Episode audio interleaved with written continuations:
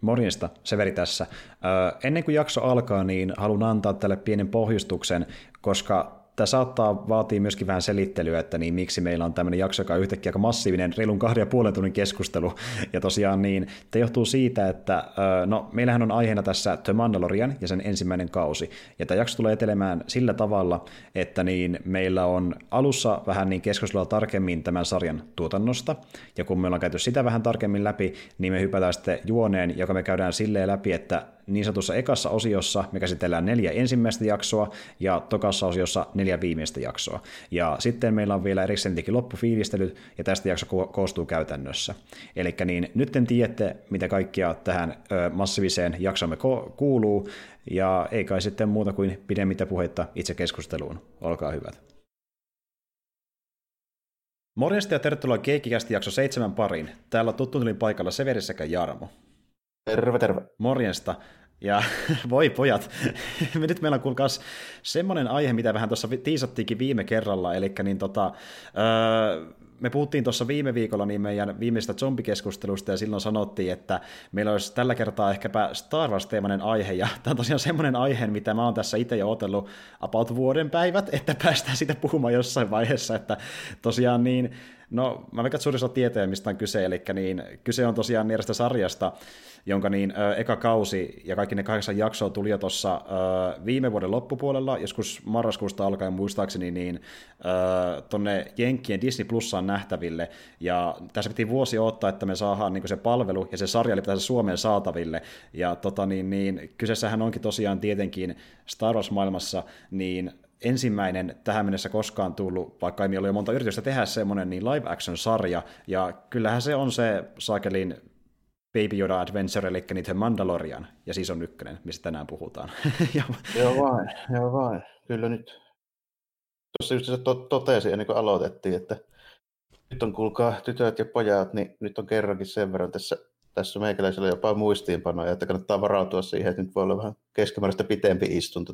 Joo, siis mä veikkaan, nyt on niin, no kun, ensinnäkin meillä on tämä sarja, mikä niinku, siihen liittyy tosi paljon hommia sen tuotantoon erikseen, sitten on kaikki se lore siinä ympärillä, ja niinku, kun tämä on merkittävä niin Star Wars maailmalle sille, että on ensimmäinen tämmöinen sarja ja muuta, tässä on tosi paljon kaikkia juttuja ympärillä, mitä tähän liittyy. Joo, me koitetaan käydä ainakin suurin piirtein läpi tämän jakson aikana. Että... Joo, ja sitten tässä on niinku tosi paljon myöskin semmoista, mikä liittyy just niihin alkuperäisiin Star Wars-elokuviin, mitkä on just niin kuin niitä meikäläisen heiniä tällä. Että tota, niin kuin, on niitä niin kuin mun juttuja ollut sille aina, että on varmaan ensimmäisiä tuommoisia niin elokuvia kattomismuistoja niin kuin ylipäänsä, niin ehkä jonkun niin Disney-animaatio vailla, niin on se, kun mä muistan, että toi Jedin paluu tuli niin kuin, tota, vuokrattavaksi videovuokraamusta, olisiko ollut joku 85 tälleen. Se on niin kuin ihan, ihan silleen niin kuin ekoja, mitä mä edes muistan koskaan niin kattoneen elokuvia. Mm, joo, todellakin. Ja siis tämä on niin kuin, jos vertailtaan vaikka muihin viimeaikaisiin Star Wars-juttuihin, eli justiin vaikka noihin sequel trilogi elokuviin niin kyllä tää, tässä on enemmän sitä niin Star Wars-fiilistä mun mielestä. Mm, tämä tuntuu siltä niin kuin aiolta, alkuperäiseltä Star Warsilta tosi paljon, mikä on siis sinänsä jännä, että niin kuin, varsinkin se prequel, eka leffa, niin sehän siis oli käytännössä niin kuin suoraan uudelleen filmatisoitu New Hope, mutta se ei silti tunnu samalta kuin Ei, ei kun, ja kun se tuntuu semmoiselta se Force Awakens varsinkin, että se on niin tämmöinen tuota, paisutettu versio siitä. Eli niin tuoda niitä samoja niin tarinakääntöjä, mitä nähtiin ensimmäisen trilogian aikana, ja tuoda ne vaan isommalla tavalla esille. Et se, ei, se ei tunnu niin siitä, Vähän, se ei tunnu niin miltään nostalgialta, se tuntuu vaan sitä kierretään asioita ja tehdään ne vähän kehnommin kuin ekalla kerralla. Ja, niin, ja tehdään tällä niin modernilla tyylillä, eli kaiken pitää olla isompaa ja hienompaa. Niin, ja, ja se, siinä on about kaikki. Mit... Niin. niin, justiin näin. Ja, ja muutenkaan mä en ole itse täysin tyytyväinen tuohon uh, uuteen trilogiaan, mutta tämä sarja ehkä jollain tasolla rediimas vähän niin uutta Star Warsia. No joo, kyllä mä niin itse voin ainakin henkilökohtaisesti sanoa jo nytten heti tähän aluksi.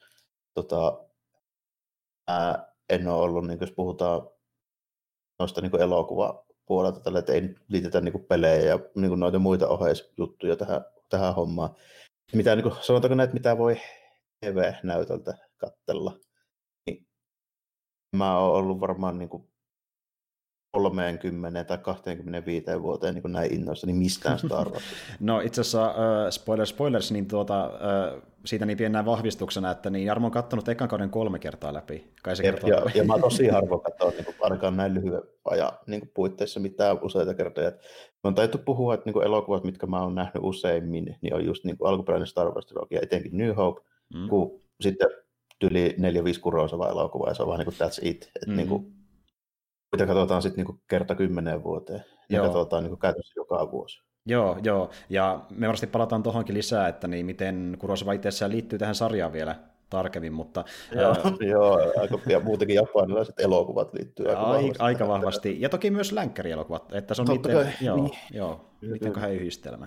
Ja jos miettii ylipäätään, niin ennen kuin mennään siihen, niin tarinaa sen tarkemmin, niin tota, se mä haluan sanoa tähän alkuun, että niin mikä mun oli tosi semmoinen mielenkiintoinen aspekti, varsinkin kun mä katson tämän sarjan jälkeen, niin, tai toikan kauden jälkeen sen Disney Plusan Disney Gallery, ja Mandalorian-sarjan, eli sen dokkarisarjan, mikä tehtiin mm, tästä sarjan tekemisestä. Hyvä, joo. hyvä suosittelu, ehdottomasti Joo, joo. Mä vähän veikkaan, että moni on kattonutkin se, joka on Disney Plussa hommannut ja katsonut Mandalorian ekan kauden, mutta jos ette ole, niin tsekakkaa ihme. Se menee tosi syvälle siihen, että miten tuo sarja tehtiin ja missä on vaikutteita ja ketä siellä on taustalla, niin, niin just niin no. sekin, että miten tuo sarja tehtiin, niin se on hyvin mielenkiintoinen, eli niin ensinnäkin se varmasti näyttää aika monelle siltä se sarja, kun katsoo se ekan kerran, että niin, no on käynyt varmaan niin jossain aidoissa lokaatioissa kuvaamassa ja niin kuin jossain, missä on vähän enemmän hiekkaa, missä on metsä ja viidakkoja ja muuta, se näyttää autenttiselta, mutta mm-hmm. se johtuu vaan siitä, että niin ne on vaan tosi taitavasti sanot sut, luule, sut luulemaan niin, koska oikeasti niillä on ollut vaan sellainen pieni osa studiota, missä ne on niin laittanut vähän rekvisittaa siihen maahan, ehkä hiekkaa, justin kasveja, vähän romua ja muuta, että näyttää, että ne on toisella planeetalla,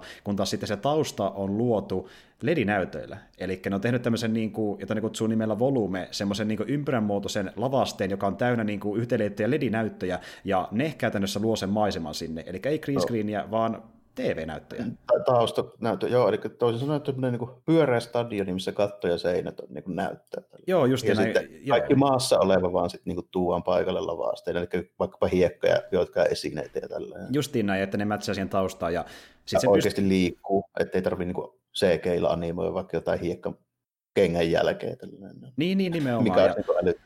Niin. Joo, ja se säästää aikaa tosi paljon, ja itse asiassa äh, vertauksena yhteen meidän aiempaan keskusteluun, niin tosiaan oikeastaan yksi toinen, ehkä ainoa niin kuin, äh, budjetilta melkein saman luokan projekti, missä on samasta tekniikkaa, oli tuo Irishmanin elokuva. Eli siinähän niin jotenkin ajokohtauksia tehtiin silleen, että ollaan auton kyydissä ja näyttö takana näyttää sitä maisemaa, että missä mukaan mennään. Okay. Niin. Se on muuten jännä. Nyt kun mä rupesin miettimään, että tämä on, niin kuin, on niin tosi semmoista niin uutta ja edistyksellistä, eli sillä tavoin, että sitä voi niin kuin kääntää reaaliajassa niin kamerasuuntaisesti sitä taustaprojektiota, ja sitten ettei tarvitse niin green screenia vetää enää tälle, niin, mm. niin se tavallaan vie se homma pitemmälle. Mutta sitten kun mä rupesin miettimään, että hitto, että missä, niin kuin, missä tuo on tuosta niin samanlaista tausta tai et, etu projekti, jota on niin kuin käytetty, niin se oli King Kongissa, 33. Niin, niin joo, siis joo, etuprojektihan on niin kuin tosi vanha tekniikka, niin. että, että niin aikoinaan, niin, no ihan ekana tehtiin sille just, että laitettiin ihan vaan niin ka- ka- kankaalle pyörimään justiin niin tuota materiaalia projektorista, että siinä edessä näyteltiin, että laitettiin siihen jotain tapahtumaa. Niin. vaikka just joku King Kongi siihen. Niin, niin näin, justiin niin näin. Ja, ja nykypäivänähän se, nä- se nä- näyttääkin siltä, että niin kuin se takaosio niin on vaan sellaista staattista pintaa, mutta niin nyt tuota, se, se vaan silloin pystyy olemaan niin tarkka. Niin, ja nyt se vaan käytännössä sama tekniikka, mutta nyt se vaan pystyy olemaan niin, kuin niin tarkka ja niin tota, kuvaustekniikka ja tämmöiset on niin kuin muuttunut niin, niin, niin kuin edistyksellisesti, nyt sitä niin kuin voi niin kuin reaaliajassa kuvata käytännössä samalla lailla, että se näyttää nyt niin kuin meidän silmiin yhtä uskottavalta, mitä se 30-luvulla ehkä näytti niin kuin King Kongissa. Silleen, niin Joo, sen ajan se on nykyaikainen versio siitä, ja tässä on siis myöskin se, että ne pystyy pitämään kuitenkin sen, ö, nämä perinteiset efektit, eli tuoda vaikka rekvisittaa sinne niin kuin näytteille, eli niin kuin, siinä on kuitenkin se pieni osuus, missä niin kuin pitää olla jotain fyysistä, minkä kanssa näyttelijä pystyy reagoida, että se olisi niin, niin näyttely kaikki tietokoneella. Kyllä, kyllä, että se, ja se myöskin auttaa niin sitä näyttelyä ja sille, että se tulee autenttisempi siitä tilanteesta, niin kyllä esimerkiksi Jokkerissa puhuttiin tälleen, kun toi, toi, toi Carl Wetters sanoi, että tosi hy- hyvää verrattuna niin kuin green screeniin siinä mielessä, että jos sulla on vaikka se tunneli, kun se tunneli nyt oikeasti näkyy sillä niin kuin taustalla sillä seinässä, tällä joka on lähellä, niin kaikki esimerkiksi tietää automaattisesti, mihin niiden katse tulee, tälle, että ne katsoo mm. oikeaan suuntaan. Niin. Ettei sitä tarvitse niin ohjaajan kertoa eikä tälleen. Niin, nimenomaan. Ja, tossa ja kävi... kuvitellakaan nyt, että tässä nyt on vaikka ovi, niin, niin se oikeasti nyt näkyy siinä, niin se niin kuin kaikki, kaikki hahmottaa se välittömästi. Niin, niin nimenomaan. Ja sitten siinä kävi kulma sillekin äh, alussa, kun se oli niin äh, vakuuttava se tota, niin, niin volume seinä, että kun se tuli vaikka tuotteen katsomaan, että miten tämä projekti etenee, ne ihmetteli silleen justi, että niin missä teillä oikein on niin se äh, volume, koska teillä on vaan niin täällä toinen valtava lavaste, että mistä tämmöisen pystytte, kun teillä on se volumekin olemassa. Te katsotte sitä volumea. Mitä? kun se niin, näyttää niin aidolta. että siis... niin, sitten kuitenkin tuota, se auttaa siinä mielessä, että se nyt on niin kuin siinä mielessä ideaalitilanne, jos ajat, niin mun silmissä, ajattelee niin nykyaikaista niin elokuvaa, mm. Että kun jossain vaiheessa tuntuu, että se CGI menee vähän överiksi. Mm. Nyt on kun mahdollista tehdä sellainen hyvä tasapaino, että niin kuin oikeasti hyödytään niistä niin kuin practical efekteistä ja sitten se yhdistetään vaan tuohon niin tuommoiseen nykyaikaiseen niin. niin kuvaustekniikkaan. Nyt, nyt saa niin semmoisen, että se tekniikka tukee sitä perinteistä niin elokuvan tekoa, eikä niin syrjäytä sitä. Niin, niin, nimenomaan. Ja justiin tämä, että kun ei tarvitse lähteä aina sinne niin tuota, tulivuoren juurelle okay, kuvaamaan. Niin, niin, vuorille kuskata niitä kameroita. niin, ei vedetä kurosvaa tyyliin, niin säästää vähän rahaa ja studikin on tyytyväisempi eikä potki sua pihalle. Niin tuota, ja... Sitten jos ajattelee jotain Star Warsia vielä, missä niin lokaatiot vaihtuu tosi paljon, niin just niin kuin tosi hyvä tuotannon kannalta, jos ei tarvitse lähteä johonkin lumimyrskyyn tai sademetsään kuvaamaan. niin, ja sitten siellä laitteet rikkoutuu ja porukka on vihasella päällä ja logistiikka ja, ja, ja muutakin Joo, se ei oikein. Ja, mutta tuossa on toki myös sekin vielä yhdistetty mukaan siihen, että niin, nehän käytti myöskin hyödyksi sitä, sitä animaatiota, eli ne otti siihen ton, tota, Unreal Enkinen myöskin käyttöön, ja ne käytännössä yhdisti niin ne materiaalit, mitä ne kuvasi tosiaan niin jossain studion ulkopuolella, justiin vaikka jostain maisemasotajasta, ja yhdisti ne sotit sitten niin tietokoneeseen Unreal Enkineen ja teki niistä 3D-kopiot. Eli toisin sanoen se meinaa sitä, että ne kuvat, mitä me nähdään niin niissä näytöillä sarjassa, niin on 3D-pelimaailmoja käytännössä, mitä ne on tehnyt, ja ne on niin se sarjan taustat. Ja... On se idea siinä, että ne pystyy renderoimaan ne reaaliajassa, että niin kuin, koska se saa niin pelimateriaalia käytännössä samalla lailla kuin nykyaikainen niin. niin just teopeli, missä kamera kääntyy niin kuin minne vaan. Joo, ja se kamera toimii vähän niin kuin peliohjaimena. Eli kun kamera liikkuu, niin se NS-kamera siellä pelissä liikkuu. Se on vähän niin kuin peliohjain eli samalla tavalla toimii. Siinä on liikeohjain mukana. Ja sitten ne pystyi tehdä sillä tavalla, että kun ne justiin teki sen sarjan käsikirjoituksen ja teki siitä sitten niin storyboard, eli niin piirsi ne kohtaukset, niin ne sitten teki siitä vielä sellaisen raaka-animaation, missä ne laitettiin niin kuin diasityksenä pyörimään, ja sitten sen jälkeen ne teki vielä erikseen niin tuota, hietuman version justiin pelienkineillä, missä ne käytännössä teki esikuvaukset, eli ne ö, asetti sen kameran siellä niin kuin pelimaailmassa semmoisen ku- kohtaan, mihin he halusivat live actionissakin, ja kuvasi se niin kuin valmiiksi sillä, eli sitten kun ne meni sinne niin kuin volumen sisälle, ne pystyi tehdä sen vaan kopiona, mitä tapahtuu tietokoneella. Niin, tiesi etukäteen kuvakulmat ja mitä tapahtuu, koska ne oli animoidut hahmot ja tämmöistä. Ja sitten lisäksi se auttoi siinä, että ne pystyi niin kuin, esimerkiksi jos niin stuntmiehet teki vaikka mocapit niihin mm. toimintakohtauksiin, niin se käytännössä niin kuin ohjaaja ja se kuvaustiimi niin kuin tiesi jo etukäteen tarkalleen, että missä tapahtuu ja mitä, niin se nopeuttaa tosi paljon, helpottaa sitä, niin, ei, sitä ei, niin kuin etukäteen. Että niin kuin ohjaaja tulee, niin se sanoo vaan, että okei, tehdään tälleen ja näin, että se ei tarvitse ruveta siinä vaiheessa sitten niin kuin ohjaamaan niitä niin kuin toimintanäyttelijöitä ja koordinoimaan sitä, ja tunttikoordinaattori sitten vasta kertoo ohjaajalle, että miten näin ja näin, koska ne kaikki on jo nähty. Niin, nimenomaan, ja ei tule sitä, mikä tulee storyboardin kanssa, että okei, meillä on tässä tämä staattinen kuva, mutta miten me tehdään se käytännössä, ja se vaatii erilaisia yrityksiä niin toteuttaa niin, se käytännössä. Kamera, niin sitten, jos on vaikka jotakin esineet ja liikettä ja näin, niin onko se, onko se kamerakulma loppujen lopuksi tämä, ja sitten niin niin. ei välttämättä olekaan saattaa pahimmillaan joutua suunnitella kaikki ihan alusta asti, ja sen takia esim. vaikka kuvaukset tehdään monesti niin uudelleen kirjoituksia niin sen kuvausten aikana, koska tajutaan, että tämä ei toimikaan oikeasti. Niin, Aivan, ja, ja tuossa toi, just toi Favro sanoi, eli siis tämä tuottaja ja sitten käsikirjoittaja puolella tällainen, joka on siis just tämä MCU Favro, jos nyt ei, mm-hmm. ei niin oltu selvillä, niin, niin tota, sehän just sanoo siinä, että halusi tuoda sitä meininkiä, mitä se näki just niin kuin Marvel-leffoissa ja noissa niin live-animaatioissa. Varsinkin se, että sä sanoit toi Iron Man, siis se eka Iron Manin reshootit, niin se, ei koskaan ollut niin tehokkaalla kuvauspaikalla, koska silloin jo tiedettiin kaikki etukäteen. Ne pystyi niinku kuvaamaan joku, joku niinku 200 otosta päivässä siellä. Niin, niin nimenomaan. Niinku just, että, Kyllä, ja kuitenkin MC-leffat on aika vahvasti semmoisia elokuvia, missä on semmoisia toimintakohtauksia, mitä ei voi toteuttaa ilman sitä CGI-nukkia, niin ne täytyy vähän väkisinkin niin, animoida kyllä. etukäteen, että tietää, miten ne Kyllä. tehdään jatkossa, niin se nopeutti prosessia. Tämä on niin siitä se seuraava vaihe. Ja nehän nyt tuossa ekalla kaudella niin kuin, ö, tiettyjä otoksia, niitä ehkä niin kuin koreografisesti hankalimpia, niin ö, kuvasi sen pelienkinen kautta, mutta niin ilmeisesti tokalla kaudella kaikki kohtaukset on kuvattu enkinen kautta, eli kaikki on niin etukäteen suojeltu pelienkinellä, joka mitään kuvataan, että se on tosi pitkälle Tuossa ekalla kaudella vaikutti siltä, että ne oli lähinnä just nämä niin tämmöiset niin lähitaistelu- ja pyssyttelyjutut, missä niin stunttimiehet ja nämä niin hoiti sitten ne ne, niin kuin ne hommat etukäteen siinä. Ehdottomasti joo. Mutta joo, tuo tuotanto on semmoinen tosi mielenkiintoinen, mihin palataan jaksoaikana enemmänkin, mutta niin me voidaan pikkuhiljaa pitää sen tarinakin katsoa, että mitä siellä joo, on tapahtunut. Tuli muuten mieleen vielä noista, täytyy mainita varmaan se, että tässä justiinsa niin kuin hahmoista, niin toimintakohtauksissa, kun siis on, on stuntti äijät tietenkin tälleen, ja sitten niin tämä pää Jehu, eli Pedro Pascal, niin mm. se on sitten niin ääni, ja varmaan se, joka käppäilee ja istuskelee ja näin niin kuin jutustelee siinä, niin katsoin just tuossa, että tota, oli kaksi heppua, eli tämmöinen niin lähitaistelu ja puukko, puukkoäijä stunttipuolisesti pyssyäijä, niin se pyssyäijä näkyy olevan John Waynen pojan poika. Kyllä, eli se oli, ka- ihan... joo, kaksi tunttinäyttelijää, toinen oli tämmöinen, joka on ollut ää, aiemmissakin niin tuota, Pascalin leffoissa, niin hänen stunttinäyttelijänsä, ja toinen oli sitten John Waynein lapsen lapsi, eli niin kuin ympyrä sulkeutuu.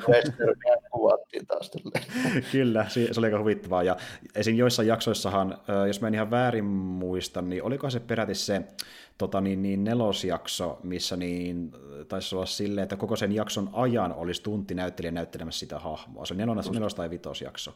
Eli jos Pascal ei päässyt paikalle, niin koska no, Mando päähahmo käyttää kypäränsä läpi koko sarjan viimeiseen jaksoon asti, niin siinä pystyy käytännössä kuka tahansa olla sen niin kuin maskin sisällä, ja aika usein olisi tunti näyttelijä sitä roolia vetämässä Pascalin Tämä on aika toimintapainotteinen kuitenkin, niin vähän jaksosta riippuen. Kyllä, ehdottomasti. Mutta joo, eli, niin, äh, eli joo, sarjahan alkaa tällä Chapter 1 The Mandalorian jaksolla, joka on niin tämä pohjustusjakso, eli niin nähdään, että kenestä on kyse mandalorialaisesta nimeltään Mando, ja tota, niin, niin se oikein nimi sitten paljastuu toki myöhemmin. Vasta viimeisessä jaksossa. Vasta viimeisessä jaksossa, joo. Ja tota, niin, niin, tässä sitten niin lähdetään sille äh, ekalle keikalle sitten, niin tuota, missä sen pitää niin käydä tämä jonkinlainen paketti hakemassa itselleen, ja sitten paljastuukin, että se mitä sen täytyy noutaa, niin on tämmöinen aika paljon jodalta näyttävä tyyppi. Joo. Se tietysti se, että tuossa on tota pohjustus, missä esitellään ensin tämä, niin tämä päähahmo, eli toi Mando, niin on semmoisena tosi westerni, lyhyenä niin westerni episodin hommana, missä tulee tämmöinen yksinäinen pyssysankari. Siinä on lyhy- lyhyellä introjaksolla tälleen. Siinäkin itse asiassa jo tulee tosi paljon kaikkea niin kuin pikkujuttua, varsinkin niin kuin Star Warsiin liittyen. Et siinä heti, heti siinä ekassa, missä käytännössä niin kuin, se tuo niin kuin alusta alkaen selväksi, että tämä on niin avaruuswesterni, missä mm. sitten aika vahva niin ote samurai-elokuvia, etenkin tota, Kurosawa Lone Wolf and Cup, eli ihan mm. selvä juttu, että tämmöinen yksinäinen tota, toimintasankari lähtee niin kuin lapsen kanssa sitten pyörimään kaiken näköisiin vaarallisiin tilanteihin. Ei, ei voi olla niin kuin, tämmöistä y- yhteis- tai yhdistyksiä tuohon, tuohon Lone Cupiin, niin tota, se heti alkohan, se, se on niin kuin ihan sama kuin joku e-sport tulisi niin kuin Salonaa. Joo, joo. siellä, siellä on niin kuin tämmöinen konnaporukka kovistelemassa jotain tyyppiä tällä, joka sitten niin kuin tämän ja niin kuin se eka haku, en, ennen kuin se käytännössä alkaa se koko tarina, niin mm. siinähän heti jo ihan pari niin kuin klassista Star Wars-meininkiä. Et ensinnäkin se päärosvo siinä, joka sinne sitten tulee isottelemaan, se puhuu huttia. Oh. Niin, niin kuin, eli tota, niin kuin, heti tulee tuonne niin Jedin paluuhun ja ynnä muihin sitten niin animaatiosarjoihin. Niin Kyllä. Silleen niin kuin heti tunnelma, että gangsterit osaa aina huttia. Se on niin, nimenomaan, homma. koska ne on ne päägangsterit siellä. Joo, totta kai. Joo, se on niin vakio homma. Ja sitten se on niin kuin messissä just semmoinen tota, Quarren, eli siis semmoinen mustekala-naamainen tyyppi, joka nähdään ekaa kertaa Jappan palatsissa. Mm. Ja joilla sitten on vähän, vähän isompi osuus siellä Clone Wars-sarjassa, kun ne sotii vaikka Kalamari vastaan. Ja, joo. joo, kun ne on, ne on niitä sisällissota menossa Kalmareiden kanssa. Kyllä, Kalmar ja sisällissota merellä. Se on, se on eeppinen muuten niin arkki. Niin onkin, se on ihan hyvä, hyvä arkki se Clone Warsissa. Niin. Mutta siellä, joo, siellä heti tämmöinen Quarren mukana. Ja sitten siinä muuten tota, jaksossa, niin ekaa kertaa tuli vähän silleen niin kuin ensimmäinen semmoinen pikkuepäilys, että sitten tosi tässä nyt ei tehdä kuitenkaan ihan, ihan niin semmoista nykyajan läppää, koska se äijä, minkä se hakee, se tekee tämmöinen kala, kaladude tälle. Se dialogi on aika semmoista modernia tiedätkö, semmoista nyky, nykyään modernia. Tälleen vähän, vähän semmoinen hupiukko se kuitenkin on siinä mm. tälleen. Mutta onneksi se sitten niin kuin jää silleen suht, suht niin kuin lyhyeksi pätkäksi siinä tällä, että vaan sitten niin kuin nappaa sen kyytiin. Sitten siellä on kupaassi, eli siis semmoinen pitkänokkainen, joka mm. oli tuossa ekassa Star Warsissa se vakko, joka keräytti Han Solo Imperiumille. Kyllä, kyllä, ja niin, puhuu sitä samanlaista outoa kieltään siinä. On siinä niin taksimiehenä tälleen, joka huilulla kutsuu noita tota, niin speeder ajoneuvoja siihen, siihen paikalle. Mm. siinä muuten eka kertaa nähdään jo se, niin se Mandon se roidi epäluulo tälleen. Tulee semmoinen tuliterä uusi piirsi siihen, että joo, että ei kelpaa tänne. Sitten tulee semmoinen partaukka aivan niin kuin romulla, mistä tippuu yli osia siinä niin kuin perässä. Minne sitten on hyvä. sitten on hyvä. Kyllä. Ja sitten kun mä puhuin just niin sulle siitä, kuinka niin tuo jakso tuntui semmoista niin hyvin tavanomaisesta Filoni jaksolta, se on Filoni ohjaama, eli sen niin kuin, äh, Star Wars joka on niitä Cloversia, Rebelsia ja muita ohjannut, niin tuota, tämä tuntui semmoiselta niin kuin sen tekemältä action-jaksolta, kun justin tuosta eteenpäin se homma eskaloituu pikkuhiljaa, eli tulee vaikka se avaruusmursukin sieltä jään alta. Ja sitten mä, niin, ja toki oli semmoinen otus, että niin, mä en muista, onko mä nähnyt esiin tuommoistakaan aiemmin missään Star Wars-jutussa. Mä en ainakaan muista nähneen, niin mä en heti hoksannut sitä tällä. Ja sitten tässä kuitenkin tota, vielä sitten ennen kuin edes päästään siihen itse asiaan, niin tässä nähdään yksi semmoinen hyvä callback vielä. Eli tota, ilmeisesti nyt niin kuin kaikki palkkiometsästäjät tietää sen karboniittijäädytyskikaan tällä. Joo, joo. Tämä aluksessa semmoinen, semmoinen härpäke, mihin se sitten tuikkaa se, tuikkaa se hemmu, jota se lähti hakemaan. Kyllä. Se, jos mä ihan väärin muistan, niin äh, se taisi olla sellainen easter egg, että joku niistä karboniitista, joka se viimeinen tyyli oli, oli Lukas. Ja sen joo, niin se, se näytti Lukasin naamalta, naamalta se kolmas siellä.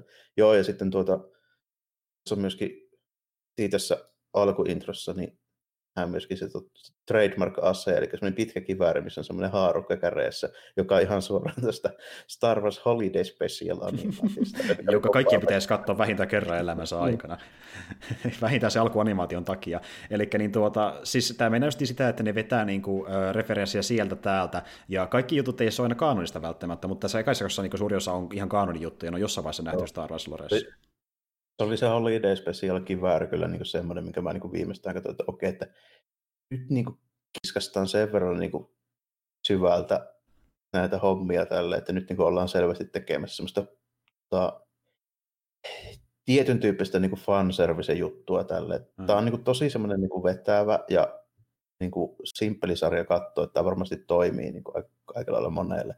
Mutta tässä niin kuin heti ekan kymmenen minuutin aikana mä niin kuin rupesin niin katsoa, että okei, että nyt tehdään niin semmoisella otoksella näitä tälle, että ne, jotka tietää, niin ne tietää. Että se on tosi paljon sellaista. Joo, siis tuo, ja just niin, että ne monesti visuaalisesti enemmänkin viittaa niin kuin tuota Lores oleviin asioihin tai Legends oleviin asioihin. No, ja ne harvemmin, niin. mutta niitä vaan niin kuin laitetaan sinne, niin kuin, niitä sijoitellaan sille strategisesti niin kuin siihen eri paikkoihin, jotka niin kuin, tota, pidetään huoli, että niin kuin ne tyypit, jotka on perillä näistä niin kuin vähän syvemmällä olevista niin lore-hommista, niin ne kyllä huomaa ne, mutta ne ei sitten niin kuitenkaan silleen liikaa, tietysti silleen niin kuin nutke, mm. nutke, äh, äh, näitä kun oltiin ovelle. Joo, että, niitä pystyy katsoa sillä kontestilla, että ei ole, ole niin kauhean iso Star Wars-fani, ja sä niin ymmärrät, sä niin lähdet mukaan siihen Mandalorian meininkiin, mutta sitten jos tietää enemmän Star Warsista, niin sitä löytyy koko ajan niin melkein jatkuvasti jotain viittauksia. Se on ihan hirveä määrä. Tässä, pelkästään tässä ekassa jaksossa oli tosi paljon kaikkea niin vanhojen Star Wars-juttuja, semmoisia niin kuin, niin. ja pikku, pikku niin kuin, livautuksia aina sinne sun tänne. Joo, ja tämä on vasta eka jakso. Siis eka jakso on niin oikeasti melkein täynnä niitä, että niin kuin, niitä tulee vaan lisää sitten myöhemmin.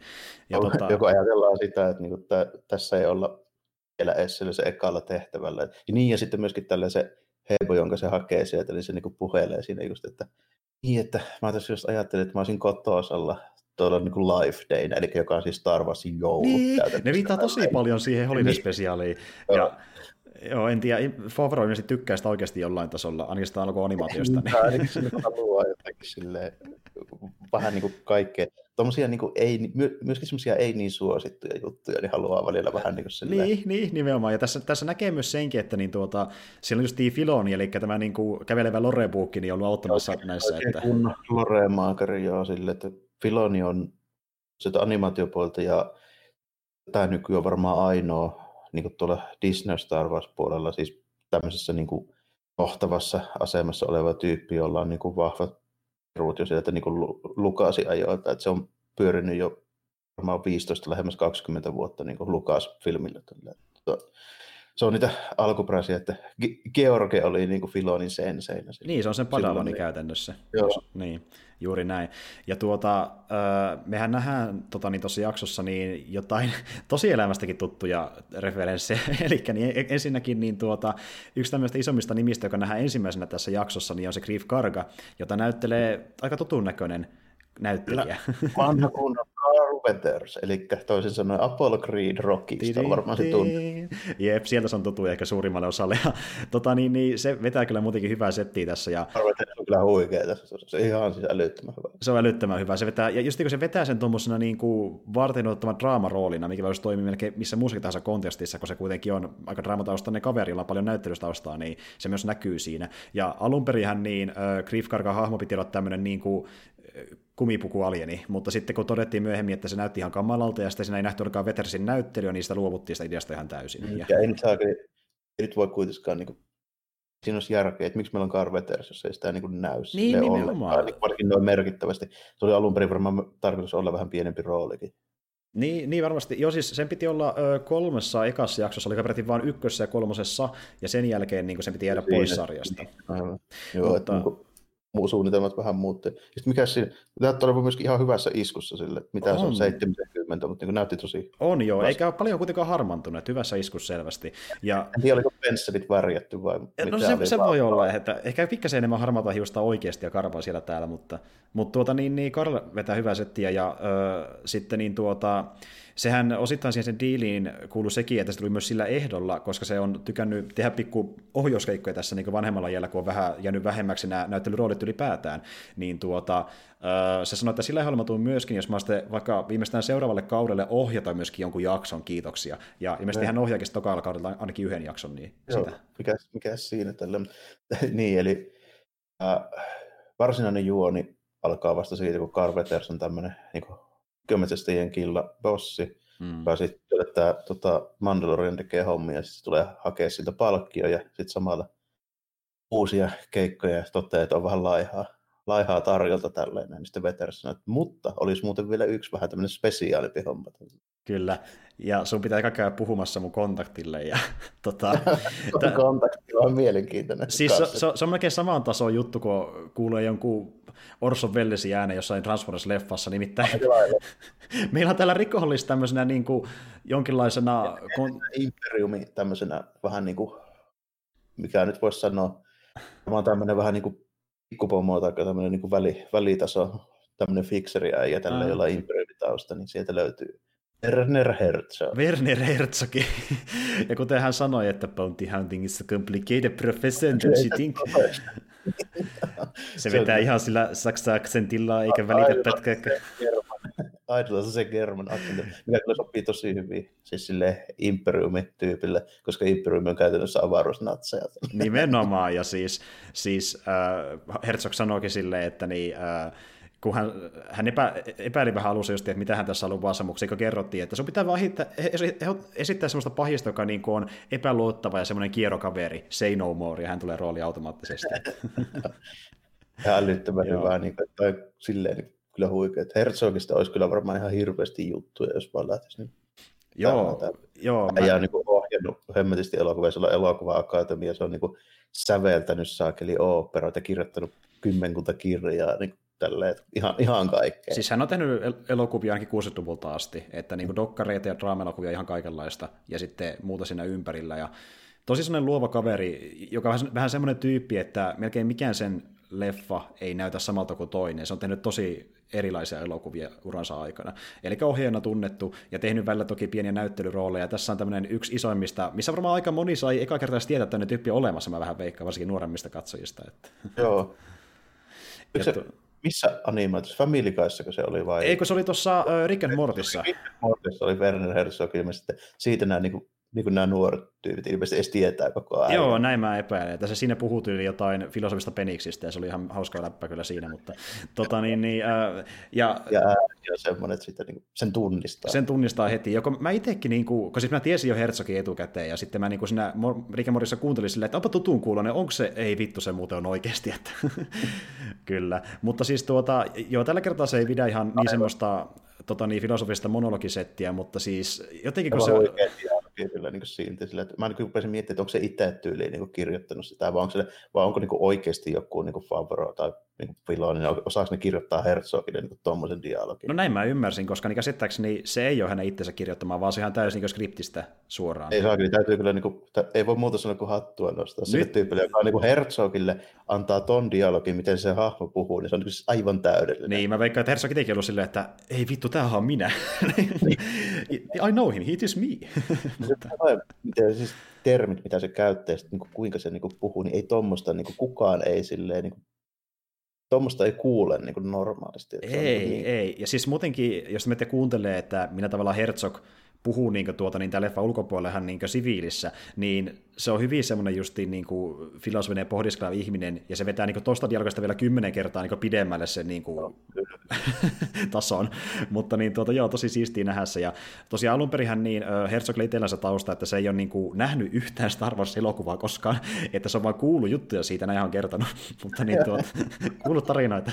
mutta sitten kun hän sai, ja hän tuli tähän alun perin sillä meritillä, että niin mä saan rahaa omiin projekteihin, mutta sitten kun se näki sen skriptin, se oli hemmetin hyvä, tykkäs hahmosta, näki, että ö, tuotantosuunnittelu on semmoista aika hyvin perinteistä, täällä on rekvisit oikeasti paikalla, ei green screen, niin joo, hyvä juttu. Ja sitten kun se vähän tutki paremmin, niin kuin, että minkälainen tämä tarina on ja Star Wars ympärillä, niin se just sanoikin tälle jossa haastattelussa ja useammassakin, että niin hänelle Star Wars vaikuttaa tällä hetkellä vähän niin kuin joltain tyyliin ö, nykyajan mytologialta, niin kuin tyyliin vanhoihin vaikka kreikkalaisiin taruihin, niin hänestä on niin kunnialla osa semmoista nykyaikaista mytologiaa, näin hän sanoi aikoinaan. Että...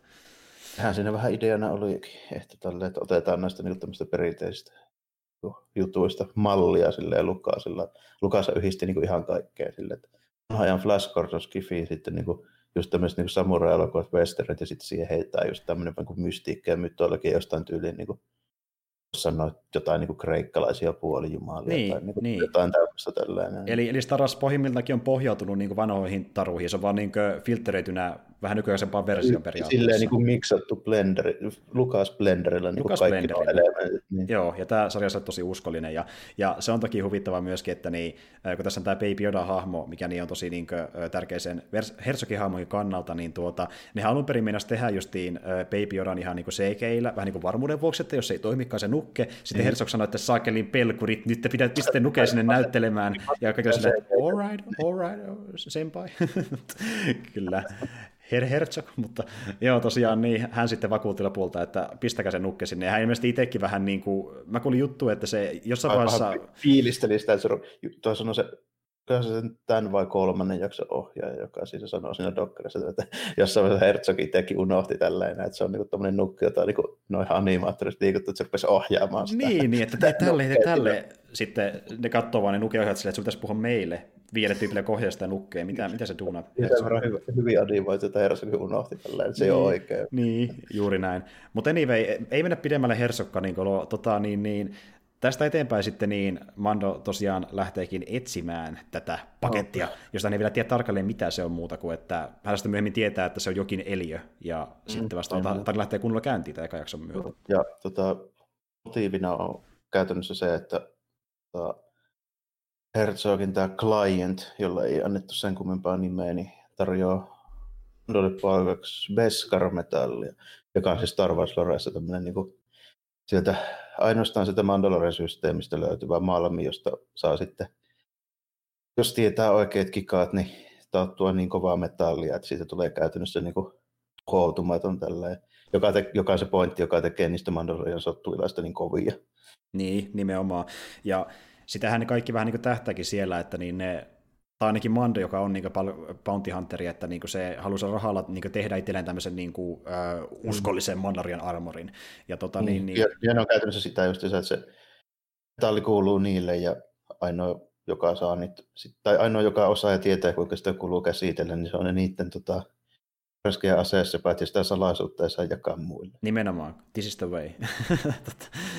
Joo, ja, äh, mutta oliko Mandolla muuten ihan alusta alkaen, niin oliko sen kypärä jo valmiiksi sitä peskaria? No se näytti siltä tälleen, koska se on semmoinen metallin kiiltävä. Joo, joo. Sitten, sittenhän, sitten se taisi saada eka jakso aikana tyyli sen äh, olka Toisen puolen olkasuojuksen sitä ekasta, niin kuin, vähän niin kuin siitä maksusta tälleen, mikä oli yksi semmoinen niin kuin käytännössä valettu aatto tälleen, ja ja tota, sitten sitten ne loput, loput sitten myöhemmin, mitä se lupasi sinne vielä. Mm, ja sitten sai koko set, full setin jossain vaiheessa myöhemmin, mutta joo, tosiaan se lähtee sitten ö, etsimään tätä ö, pakettia ja tuota, niin tapaa sitten matkalla myöskin sen ö, kuilahahmon, joka no, myöskin kuil... on tosi iso osa tämä koko kautta niin. ja loppuun asti. Ku, kuilla hauska, koska se on se, tota, siinäkin on otettu niin kuin vähän tämmöinen spesiaalityyppi, se on tämmöinen Ugnaut, eli niitä semmoisia pikku possuja, mitä näkyy Cloud Cityssä tuossa. Niin kyllä, kyllä se siellä jo, jonkinlaisella tota, niin, niin varikkonäköisellä niin paikalla. Semmoinen romuttama. romuttama kyllä, joo. joo. Kyllä,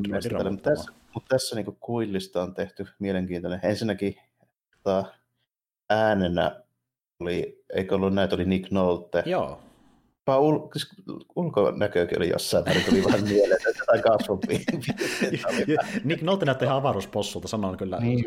mutta, joo. Tässä oli tehty tuossa improvivasteissa, kun sinne vaikutti semmoiselta ei kovin fiksulta, joltakin semmoista vähän jaa vaan tyylisiltä, semmoiselta pikku, ärsyttäviltä pikku mm-hmm. niin mm-hmm. tässä sitten tällainen, niin tuo Quill on melkein, jos nyt tullaan taas niin westerniin, niin olisi melkein kuin joku tämmöinen intiaanipäällikkö tai samaa, niin tämmöinen niin viisas Joo. vanhempi mies. Joo, sama, saman tyylinen ja sitten silläkin on hauska tämä trouppi, kun se aina, joka laus, kun se on lopettanut sen keskustelun, sehän sanoo, että I have spoken ja palaa asiaan vasta myöhemmin. Ihan samalla jossain niin kuin on Wayne Blankkari niin suomennoksi, saat joku Intia, niin sanoo, että olen puhunut sen. Uh, on, niin kuin, Kyllä, niin. näissä oikein oikein klassisissa, mutta joo, tosiaan niin se on hauskaa. Se taisi puhukin jossain vaiheessa, koska kakkosjaksossa vasta kuitenkin, että niin sillä jotain taustaa tämmöistä niin kuin melkein orjatason työhommista itselläkin. Se no, no, sinne suuntaan. Imperiumilla oli tapana varmaan vähän orjuttaa noita tuommoisia tuommoisia rotuja mm, mm. Niin, omiin hommiin tälle.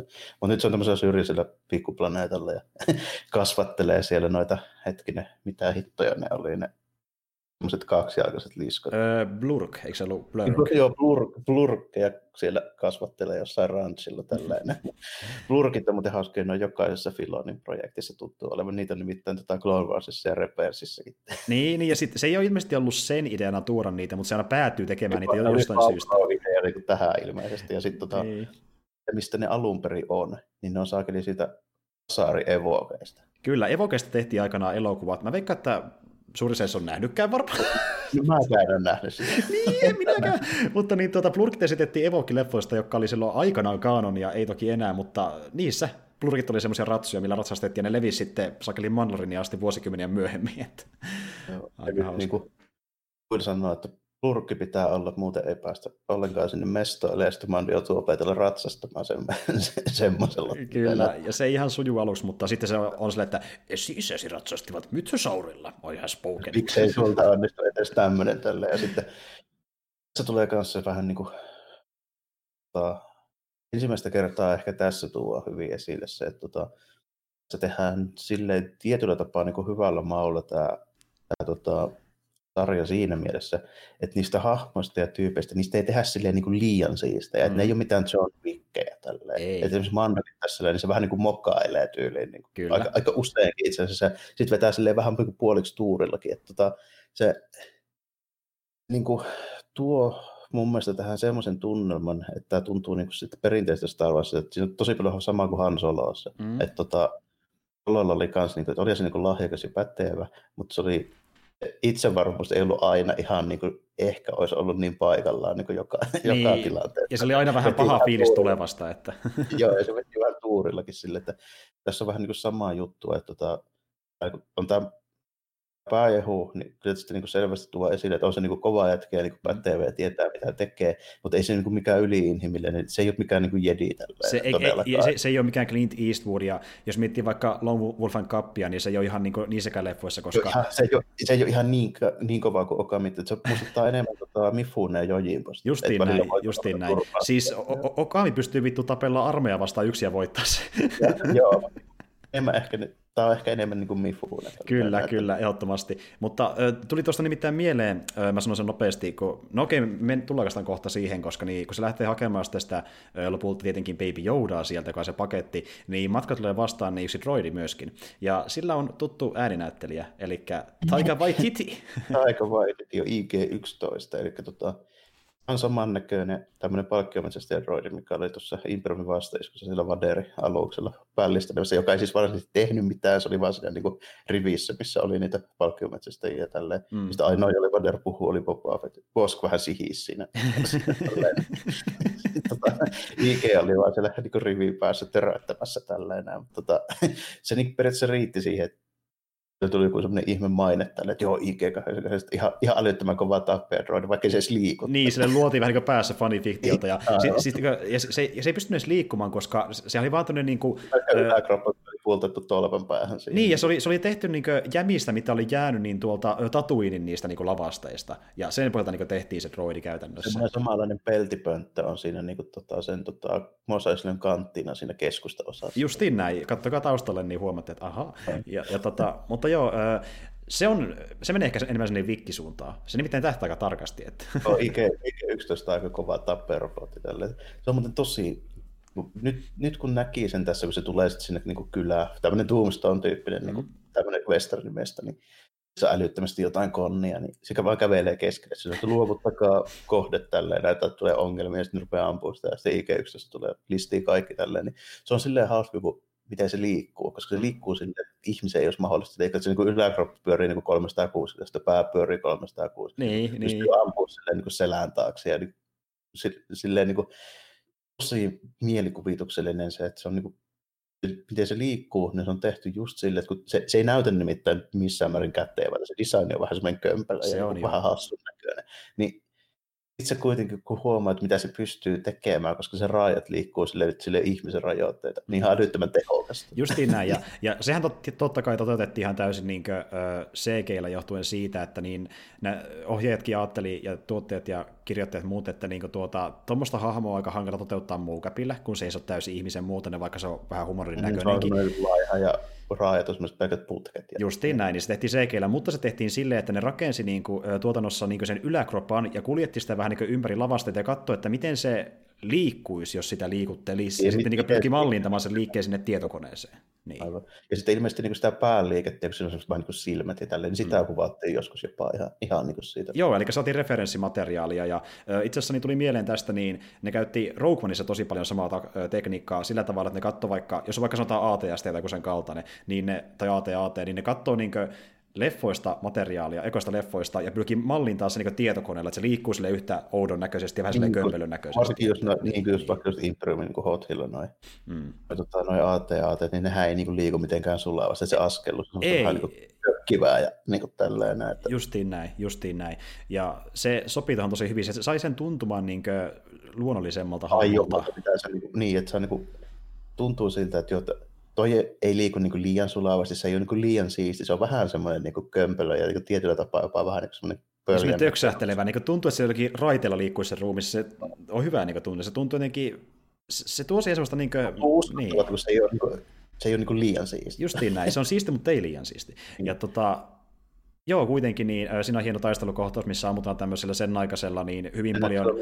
Miniganilla, mikä on tämmöisellä antigravitaatio platform play. Joo, joo. Tässä joutuu pohjustusta sinne loppuun tällä, kun IG-11 innokas niin itse tuho kytkiä tälleen. Niin mm. Se on niin välittömästi, sinne tulee vähän tiukempi paikka, että protokolla sanoo, että minua ei saa kaapata, tälle se on heti räjäyttävä. Se sitten niin vando sen saman tolpan takana, se on että älä nyt räjäyttää. Räjäytys peruutettu. Räjähdään uudelleen, kun näyttää taas pahemmalta. Ja, tuli muuten mieleen, niin tuota, se, se minigani, millä ne ampuu, niin se on hyvin sama tyylinen kuin monissa niissä vaikka länkkäreissä, missä esitellään sitä sisällissotaa niin tuolla tota, niin, oh, etelävaltioissa. Vanha ajan Gatling tyyppinen. Kyllä, siis, kyllä. Ja esim. vaikka, niin, mä veikkaan, että tuo oli ehkä osittain otettu niin, joko jostain Eastwoodin-leffoista tai ehkä Changosta. Kaikessa Changossa on hyvin samanlainen ase, mitä niin raahataan estaas ympäri leffaa, ja se on samanlainen kohtaus, missä ammutaan myöskin sillä. Että... Onko tuossa Wild Punchissa, oliko siinä kanssa semmoinen piiritys? Joo, joo, justiin näin. Joo. Joo, niin siellä näkyy myös sillä armeijan tyypeillä, niin niillä oli myös semmoinen vanha ja Kyllä, ehdottomasti. Ja tuota, ja jaksohan loppui aika pian tämän jälkeen, koska me mennään ja nähdään, että Baby Yoda on mukana sarjassa. Ja sitten niin... Mande ja IG ampuu kaikki, sitten ne löytää sen Baby Yoda. Ja tässä muuten IG-11 on sitten selvästi annettu eri ohjeet kuin Mandolle. Mm. Sehän sanoi, että joita ohjeet oli selkeitä, että kohde pitää tuhota. Tällä niin olikin, mutta sitten silleen niin kuin tämmöisellä niin hyvällä freimaamisella mukamas niin, niin Mandalheissa mukaan, siis se ampuu kuitenkin IGn paskaksi. Ja matka jatkuu. Mutta tuota joo, eli, öö, ja sitten mä tykkäsin siitä muuten, niin, mikä voi olla ehkä osittain viittaus Lone Wolfen Cupiin, koska niin, öö, niiden leffojen se tunnari on tosi kitarapainotteinen, se on niin kuin, ankara niin kuin kitarariffi. Mm, niin tuota, joo, 70-luvun just niin kuin sähkökitara juttu. Justiin näin. Niin siinä kohtaa, kun se, ne ö, koskettaa toisiaan se, niin Baby Yoda ja Mando, niin sinne tulee vähän kitarasaudi siihen taustalle. Se voi jopa viittaus, mä vähän luulen, että mikä et... Saahan tämmöinen, saahan tämmöinen taustavalaistus silluetti, missä on tämmöinen niin asetelma vähän kuin jossain niin kuin Michael Angelo. Niin onkin, niin onkin. Sitten samalla tulee tämmöinen 70-luvun samurai-elokuva. Kitarariffi taustalle, tosi siistiä. Ja tässä on tiistettynä eka jakso. Siis kuinka paljon tavaraa niin yhdessä jaksossa pelkästään. Vaikka no, loppupeleissä aika, aika simppeli niin kuin aina juonilta, niin tässä on paljon tavaraa, kun niitä pystyy... Niin kuin... no, oli kyllä hu- huima meininki, tosi paljon toimintaa ja niin kuin, silleen, hyvin tiivistettynä esiteltiin niin kuin sekä hahmot että se niin kuin, tämmöinen perinteisen Star Warsin niin kuin, tyyli. Tälleen. Niin, ehdottomasti. Tästä tosi paljon mieleen niin kuin vanha ajan Star Wars. Tuli tosi paljon semmoinen mieleen. Ja äh, seuraava jakso, mikä on Chapter 2, The Child. Myös vanha ajan Star Warsia. Aika paljon heti mennään äh. alussa semmoiseen kivikaan, niin jos se tulee väijytystä. Kyllä. Ja sitten siinä oli justiin näitä tota, niitä, niitä... Andersonilaisia palkkiometsästä, eli niitä liskoja, jotka on siis samannäköisiä Posko varmaan tunnetun niistä. Joo, suurin piirtein. To, tosin mä huomasin, että ne on pikkasen sulavoittanut sitä niiden designia. niillä, on, niillä on vähän lyhyemmät niin kuin ne kuonot. On joo. Sille, ja ei ihan niin liskon näköisiä. Ne näyttää vähän enemmän humanoidilta, mutta se on ihan, se on ihan fine. Että niin tuota. Ja... Samanlaisia, samanlaisia aseita käytti kuin tosi moni niin kuin, just niin kuin ja moni niin animaatiosarja niissä palkkiometsästä, eikä semmoista pitkää pitkän varren päässä oleva vähän niin kuin sellaista kirveen terää. Joo, joo, justiin semmoisia, jep. Ja toki me tullaan sitten myöskin näkemään javoja pitkästä aikaa tässä jaksossa. Joo, tämä on, tämä on java jakso. Tässä muuten tota ekaa kertaa taitaa Mando ampua sillä se hienolla kiväärillä, mistä tuodaan niin esille, että se tota, käytännössä niin väsäyttää silleen, haihdottaa kokonaan tyypin, kun se osuu. Niinpä, niinpä, se on aika, aika rajua se. Joo, ja sitten se vähän niin ehkä tiisaa sitä, että minkälainen kasvatus tulee Baby Yodalla, kun saakeli, se katsoo merin päästä, kun tämä tapahtuu sille väkivalta aika pienenä niin. pääsee näkemään. Okei, okay, se on 50, mutta siis sen rodun iässä. Niin. Mutta ei sitä tiedä tällaiset myöhemmissä jaksoissa selviää tälle, että Baby Yoda saattaa olla jopa, jopa niin kuin, ei, ei niin, niin kuin avuta jo pihalla kuin voisi luulla. Mm, ehdottomasti, jopa tämän jakson aikana. Ja tuota, no, joka tapauksessa... Mutta tämä on highlight, niin kuin tässä, tässä, vetää, niin kuin, tässä tehdään javoista niin kuin semmoinen oikein kunnon, kunnon niin kuin syvää luotava katsaus, minusta meininkiä. Niin, nimenomaan, on. ja me nähdään saakeli ö, täyteen mittaan rakennettu sandcrawleri, mikä oli monta metriä korkea, oikeasti tehty niin sitä kuvasta varten. Että... Eli Ando tulee keikalta takaisin, yritetään päivittää siinä hommassa, ja sitten tulee takaisin alukselle, se on javaat on purkanut koko vehkeä mm-hmm. sillä Nyysin nyt kaikki kamat, ja sitten menee Kuilin kanssa puhuu silleen, että joo, javat teki teppaset. No, jos mä tuun jeesaan sua, niin koittaa joku diili tehdä niiden kanssa. Okei, käydään kokeilemassa, että katsotaan miten käy. Se on, se on ihan hyvä pätkä, missä kun huomaat, että javaat pöllii sen aluksesta niitä kammoja, kun se rupeaa sitten rinteeltä ampuilemaan. Niin. ampuilemaan. Jep, että mitä hiivattia täällä tapahtuu. Mutta niin tuota, joo, sitten se, niin. Voisi vielä sanoa sen verran, että siis se aluksen nimi, tai se on jännä, se aluksen niin nimi ja malli on ilmeisesti sama, eli Razor Crest. Joo, joo.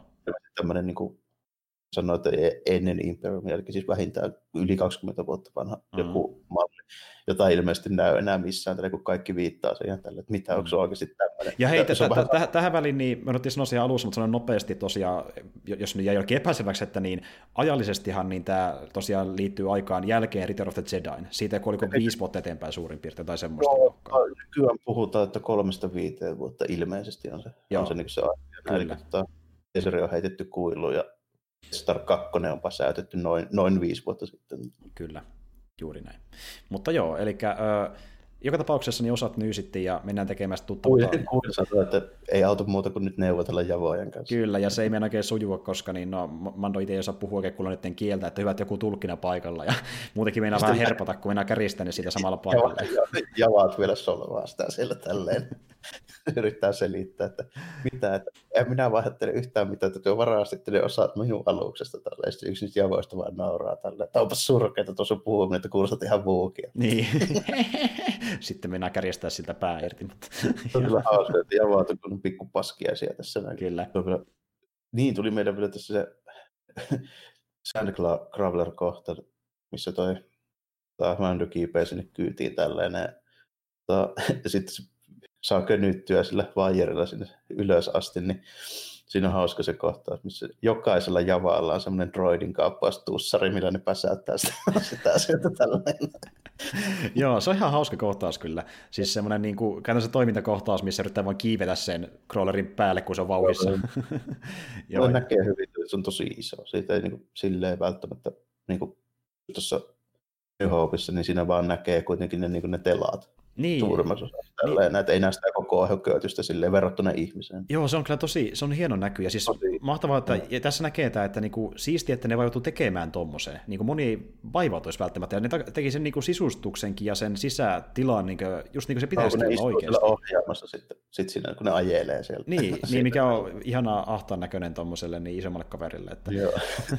Mutta joo, tota, sinne tosiaan väitellään, että millä se saisi sen niin diilin tehtyä, että saa osat takaisin, joka nyysittiin kuitenkin, niin sitten ne sanoo lopulta, että hae meille muna, muna, ja alkaa sitä hakemaan. Ei tälleen näin, että muna, uu, cha, uu, cha, nyt lähdetään munaa hakemaan, se on joku hieno homma tällainen.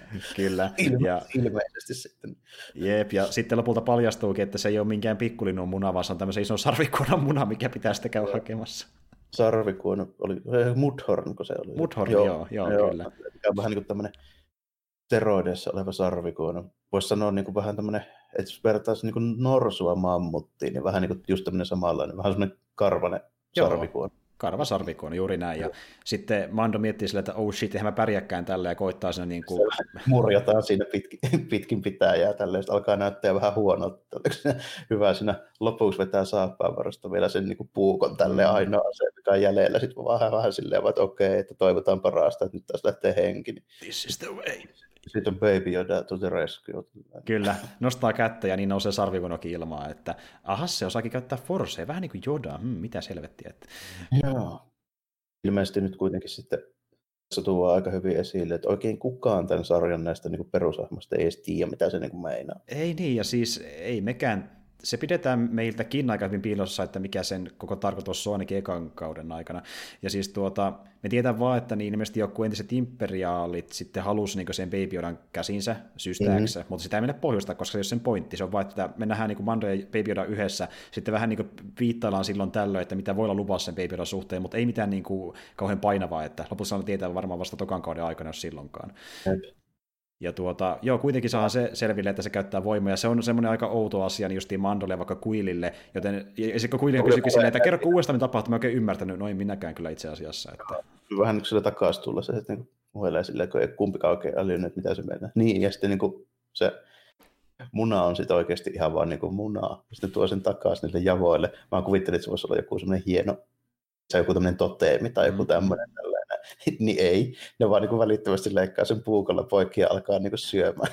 syömään. Ne tämmöiset niin kuin, vähän sama kuin eli protestissa tuon pizzat pöytään. Niin no joo, niin vähän saman tyylillä, että nyt pizza boys, pizza time, tota, eikä time, ja time, ja tota, niin, niin, sitten se tosiaan sillä niillä saa sitten lopulta itselleen ne osat ja pääsee haneen sieltä planeetalta, ja sitten se kysyy kuitenkin kuililta vielä, että tuukko messi, e, kyllä mä oon osani palvelu jotain niin johtajat, aivan spokenia, ja sinne planeetalle sitten. Että... on sitä mieltä tälle, että nyt renkihommat riitti tälleen, että se on jäänyt eläkkeelle. Tuosta muuten tuli Javoista vielä mieleen, niin tuossa oli ero noihin tota, tatoinen Javoihin sillä lailla tällä, että toinella niillä javoilla on keltaiset silmät, sillä hupualla näillä oli punaiset. Mm, totta, että onko ne sitten...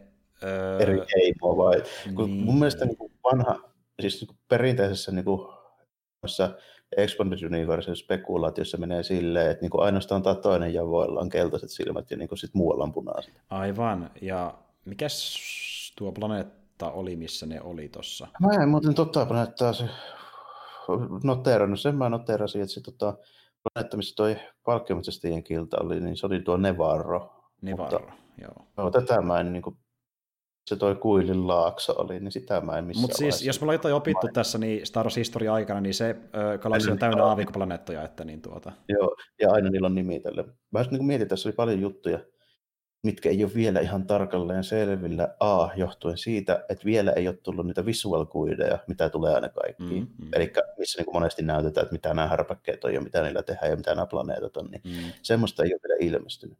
Mikä on siis vähän jännä joka liittyy siihen, mistä mun piti tuossa alussa puhua, mutta unohdin, niin tota, jotenkin semmoinen fiilis, että tota, Disneyllä, siis siellä niin kuin ihan yläpamppuosastolla, hmm. niillä ei ollut minkään sortin uskoa tämän sarjan menestykseen, koska A, ne on jättänyt Favro ja Filoni ihan rauhaan tekemään tätä, hmm. ja B, tähän ei tullut saakeli minkään sortin merchandisea kuin vasta nytten. Ei, ja toinen juttu, toinen juttu myöskin, mikä yleensä meinaa sitä, että ei uskoa tuotteeseen, niin yleensähän niin tuota, No okei, tämä oli osittain niin niiden sarjan tekijöidenkin ö, idea, mutta yksi on sekin, mikä niin loi tuohon epäuskoa, että niin yleensä kun tulee uusi sarja, niin vähintään sen pilotti annetaan vaikkapa toimittajille ja arvostelijoille niin etukäteis nähtäville ennen kuin se julkaistaan, mutta tässä kävi ihan toisia, eli vasta kun eka jakso oli ulkona, niin vasta sen jälkeen pääsi toimittajakin näkemään se ekan jakson.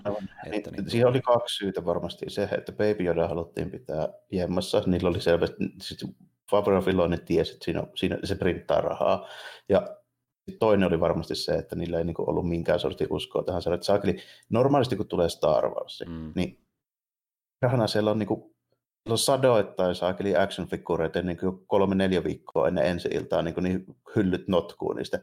Mandaloriani ei mitään. Ei mitään. Siis niin nada, niin. Kyllä, ja Baby Yoda varsinkin, kun miettii, mikä ne hitti se oli, niin äh, siinä kuitenkin kesti niin useampi kuukausi. Äh, Kesällä rupesi niin näkyy yhtään mitään. Niin, niin virallisia. Toki epävirallisia tuli kun sieni sateella, mutta sitten virallisesti tuli vasta niin puolen vuoden jälkeen, kun sarja oli tullut jo ulos. Että... Kun normaalisti Star Wars niin merchandise-kamaat, niin ne tulee tyyliin niin syksyllä, jos sulla on niin uuden vuoden ensi ilta, ja ne tulee niin vuodenvaihteen jälkeen, jos sulla on kevään ensi ilta. Ju- juuri näin, juuri näin. Ja, mutta siis taas, no okei, nyt korona toki vaikuttaa, mutta niin, huomaa, että taas on samaa hommaa niin kuin esillä, eli niin, no me tiedetään tietenkin, me ei nyt puhuta siitä sen enempää, mutta tiedetään pari tyyppiä, joka tulee vaikka kakkoskaudelle, niin esiin vaikka niitäkään ei ole tiisattu millään merchandisella, koska halutaan pitää se niiltä ehkä piilossa, jotka ei tiedä vielä asiasta. Kyllä, niin, mutta niin joo, joo. siinä oli varmaan vähän molempia, mutta tota, kyllä mulla oli vähän semmoinen epäilys tälleen, että oli tyyliin silleen siellä niin Disney iso pamppuosastolla, että ne antaa noiden poikien nyt tehdä mitä tykkää, että ei tämä nyt kuitenkaan niin kummonen juttu, ei tähän niin paljon rahaa mene. Siis kaikki niin kuin, jengi on sille ihan pähkinöinen, nyt ne ehkä älyys tälleen. Nyt ne ehkä älyys. niin. Yhtäkkiä, että tämä onkin hitti, jumalauta. Annetaan lisää rahaa ja saa tehdä muutakin sarjaa myöhemmin, jos haluatte, kiitos. Ja tota, niin, niin kuitenkin, äh, mennäänkö me seuraavaan jaksoon, joka on tosiaan tuo chapter 3, eli The Shin, niin siinä sitten niin tuota, Mando lähteekin viemään tätä Baby Yodaa takaisin sinne niin Herzogille. Joo, Tässä muuten tota, nähdään ensimmäistä kertaa kunnolla se Nevaro se kaupunki ja niitä asukkaita. Mm. Siitä tulee mieleen vähän toi eka Star Warsin Mossa kun ne tulee sillä speederissä, niin se näkyy kaiken sortin tyyppejä sillä niin katukuvassa. Joo, se on selvästi sen Vas- hengessä tehty aika vahvasti. Että... Kyllä. Kyllä. Ja oliko se, oliko se tuo jakso, missä me nähdään se, se, se, se liskoapina taustalla, oliko se myöhemmin, mä enää muistakaan. Eli se on tämä, joo, joo, Joo. Kyllä, se on, se on tämä jakso, joka nähtiin Japan palassa, semmoinen pikku rääpäle tällainen, yksi on häkkiissä siellä ja yhtä grillataan varmaan. ja, ja tuon kohtauksen piti olla pikkasen synkempi alun perin, mutta se koetti liian synkäksi, eli alun perin se toisen piti nauraa, kun se toista grillataan, mutta se koetti vähän liian pahaksi. Niin. Joo, ja tämä oli vielä silleen, että ne soitti kutsu sen alkuperäisen nukeen tekijän sieltä kasarilta Jedi-palusta, niin tekee uudestaan Kyllä, sitä. kyllä, koska niin, on, onneksi niin moni noista tyypeistä, jotka teki eka trilogia, on vielä kuitenkin tässä hiippakunnassa. Niin, ei, niin. reilu 30 vuotta, että ei ne vielä ihan niin, niin vanhoja ole. Ei, ei, ei kuitenkaan, että siisti homma. Ja... Kun ottaa huomioon, että Lukashan siis perusti ILM ja nämä tälle. Että ne kaikki tyypit, jotka sinne lähti, niin ne oli pari kolmekymppisiä niin kuin siihen aikaan. Niin, nimenomaan, että ne on nyt jotain 50 justiin näin. Ja siis tässä on varsinkin niin tuota, aika paljon myöskin niin tuolta prequelistä porukkaa, ja sitten vaikka just Rogue on tosi paljon porukkaa tullut tekemään just Mandalorian. Niin, on aika Rogue tyyppiä oli tosi paljon, joo. Kyllä, kyllä, eli siitä nopeasti kerron, niin tuota, aika pitkälti niin kuin, äh, esim. osa noista art director-tyypeistä, tuotantosuunnittelijoista ja kuvaajista, niin lähestulkoon melkein kaikki on Rogue Oneista, eli niin tuota, no, siellä vissiin sitten löytyi niin nopeasti sellainen tii, valmis tiimi, joka tietää näistä hommista ja jotain materiaalia. Niin, niin, niin, niin justiin näin. Ja sitten osa on toki sieltä sun täältä ympäri Hollywoodia, plus niin näistä niin tuota, uh, Favron aiemmista projekteista, kuten vaikka Jungle Bookista ja Lion Kingista, joo. joka näitä niin VR-helmiä ja muita. Joo, siellä te- tekkipuolella varmaan joo. Justiin näin, näin, justiin näin. Mutta anyway, tuota, niin, niin, Babyra vielä Herzogille, Mando vähän silleen, että e-, en mä tiedä, kun, kun sillä on kuitenkin itse tehdä sille, kun tässä nyt kuitenkin päästään siihen tilanteeseen, että Baby Yoda pelasi sen hengen siellä sarvikonon kanssa. Niin, ja se samaistuu osittain siihen, koska niin me nähdään myös tässä koska vähän flashbackia sen menneisyydestä. Itse on vähän samalta taustalta, että sinne nähdään pätkää, kun droidit ampuilee siellä sen kylässä tällainen. Ja sitä, sitä rataa tälle. Tota, sitten tässä myöskin se on selvästi sillä sen niin kuin, puolella on siis tuo nyt esille, että siellä on tämmöinen periaate, että tämmöisiä niin löytölapsia, niin niitä pidetään tärkeänä ja sitten niin se niin kuin homma, että aina, aina niin kuin joka palkkiosta ja tälleen sitten niin heimonta niin lähtee siivu sinne sinne tällainen niin kuin hyvään tekeväisyyteen. Niin, niin justiin younglingeille. Ja sitten kun se saakin palkkion siitä Babyodasta ja vie sen tälle sepälle, niin sehän sanoikin silleen, että niin tuota, muista sitten tehdä öö, pikkasen jotakin näille younglingeillekin, että niillä vähän sitten helpompaa. Kuin, joo.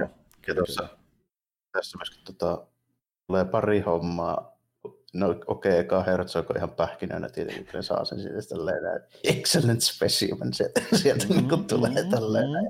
Sinne, sinne menee, niin tässä tota, siis se, se pönttö, missä se tota, Herzog antaa sen tota, metallin tuolle mandalle. Tälleen. Niin, se pönttö on mielenkiintoinen, siihen liittyy tämmöinen tarina tuosta, tuosta tota Imprimin vastaiskusta. Se on 70-luvun tota, jäätelökone, vaalea pyöreä, pyöreä pömpeli. Ihan suoraan semmoinen hyllyltä siis elektroniikkaliikkeestä. Kyllä, kyllä.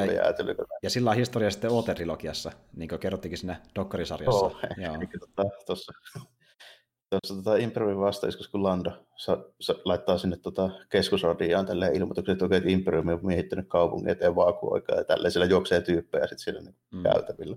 Niin siinä yhdessä kohtauksessa, missä se poppo menee, menee siellä käytävällä Landon kanssa ja sieltä juoksee tyyppejä, on niin se viimeinen tyyppi siellä, niin se kantaa kainalossa sitä samaa pönttöä. kyllä, kyllä. Ja sitten niin kuin moni fani oli silleen, että onpa huvittava yksityiskohta, ja sitten lopulta porukka pukeutuu, se asuu koneessa ja juoksee sillä niin kilpaa vähän niin kohtauksessa niin ympäri koni tapahtuu. Ja niin kuin, siitä on ollut sellainen fanisuosikki suorastaan sitä hahmosta. No, niin. tuli myöhemmin tämmöinen virallinen hahmo sitten. Kyllä, joka sai action figuurinkin jopa jossain vaiheessa, koska kaikista melkein tehdään action figuri Star Wars-universumissa. Mutta, kaikista hahmoista tehdään ennemmin tai myöhemmin. Justiin, jos, jos jonkinlainen fanikunta löytyy. Mutta anyway, niin tuota, siitä se innotus saatiin siihen, ja sieltä lisää sitä niin, Peskar metallia. Ja... Wilrod Hood, muistaakseni. Wilrow Hood on joo. Joo, Will, Wilrow Hood oli se hahmon nimi, juuri näin, jota ei taita mainita muuta kuin tuli lopputeksteissä, mutta se on nimetty hahmo kuitenkin. Se on jälkikäteen nimetty, en muista missä. Niin, kun toivottiin, että porukka tykkää tästä. No, keksitään joku nopea Will Hood, Star Wars-mainen, no en tiedä, antaa olla.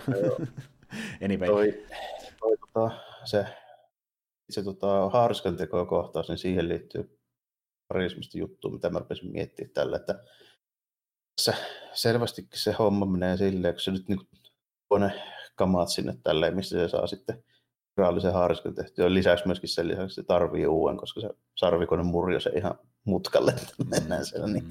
niin tuota, selvästikin tässä menee silleen nyt tämä homma, että tässä on ilmeisesti vähän tuotu lisää. Mahdollisesti sen, tota, mitä me nähtiin Olvosessa ja Repersissä, että millaista meininkiä siellä Mandalorella oli silloin.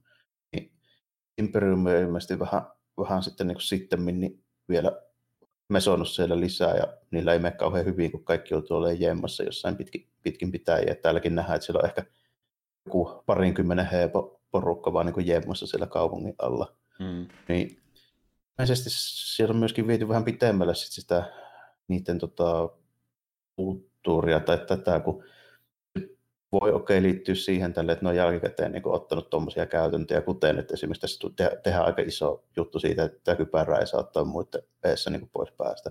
Niinhän niin kuin Clone ollut sellaista ongelmaa, että noin, niin kuin, siellä oli niin kuin, Sabine ja Poukataan, ne otti jatkuvasti pottaa päästä. Joo, joo. Kyllä. Sit, siitä ei ollut tietoakaan silloin, sanotaanko,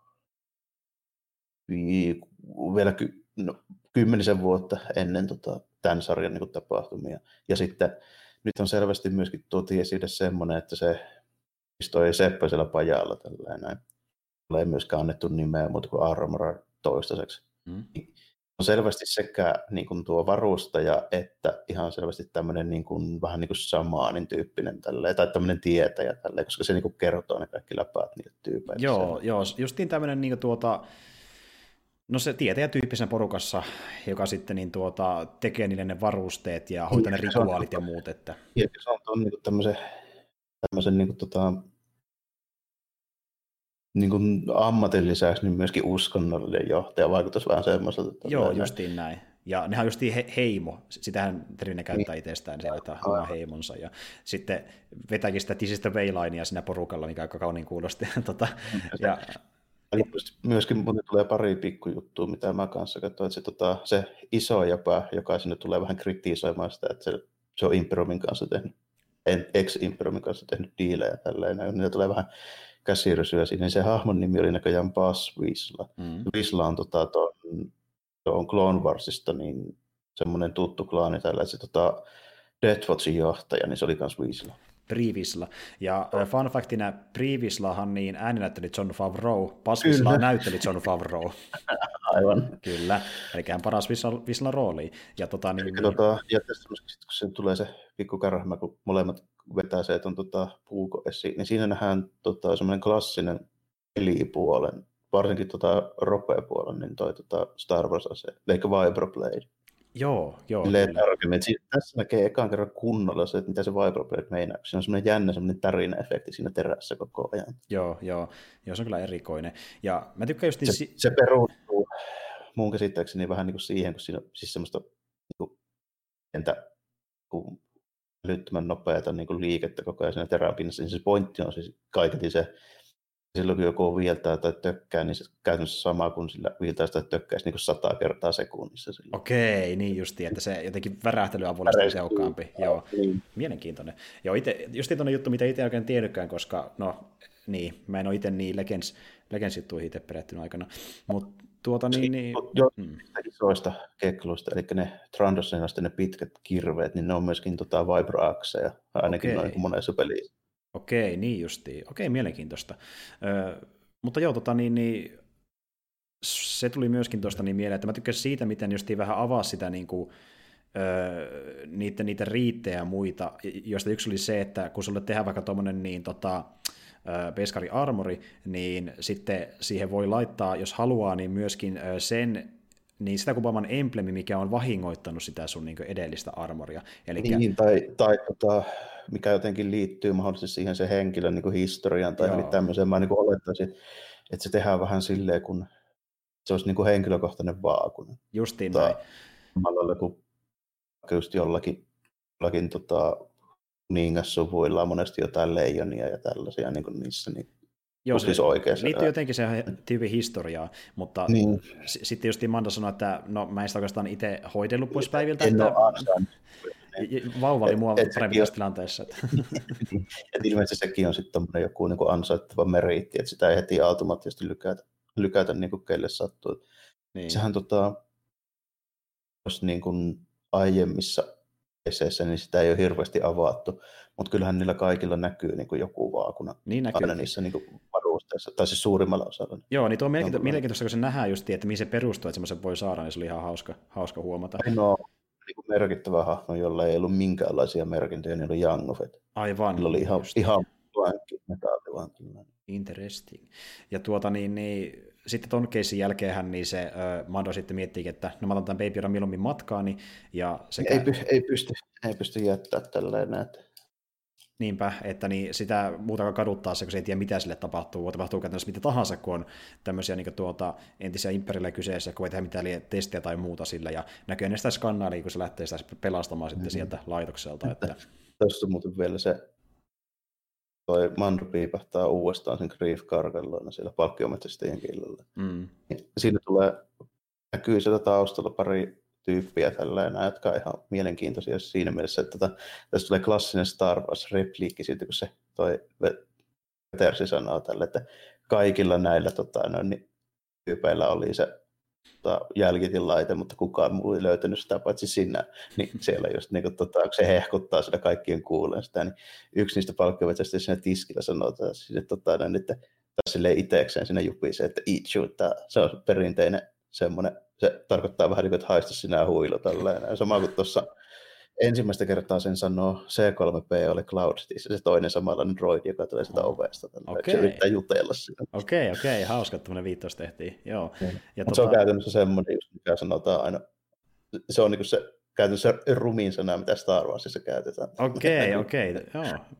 Oli tutun kuulunen, niin hyvä tietää, mitä se nyt meinaa käytännössä, niin voi käyttää hyödyksi tuota, niin, ja äh, sitten kun tosiaan niin Mando saa sen Baby Yoda itselleen myöhemmin, niin tapaa myöskin Karkan äh, uudelleen, mutta sillä on pari kaveria matkassa, yrittää estää sen kulun pois sieltä niiden Bounty Hunterin kylästä. Että.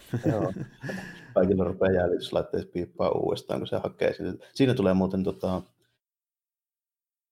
pari juttua, mitä ei ole hirveästi nähty siis siinä vaiheessa, kun se hakee sen tota, Baby Yodan vekeä. Niin siinä tulee ensin, ensimmäistä kertaa Mando pääsee kunnolla Batman möimään siellä, kun mm-hmm. se niitä Stormtroopereita kyykyttää tälleen, mutta tota, siinä on ensinnäkin toi Imperiumin kuulusteludroidi siellä, siellä tota, paikan päällä, eli semmoinen lentävä pallero, millä on ihan suhteettoman iso semmoinen ruisko siinä, mm-hmm. siinä se, kiinni.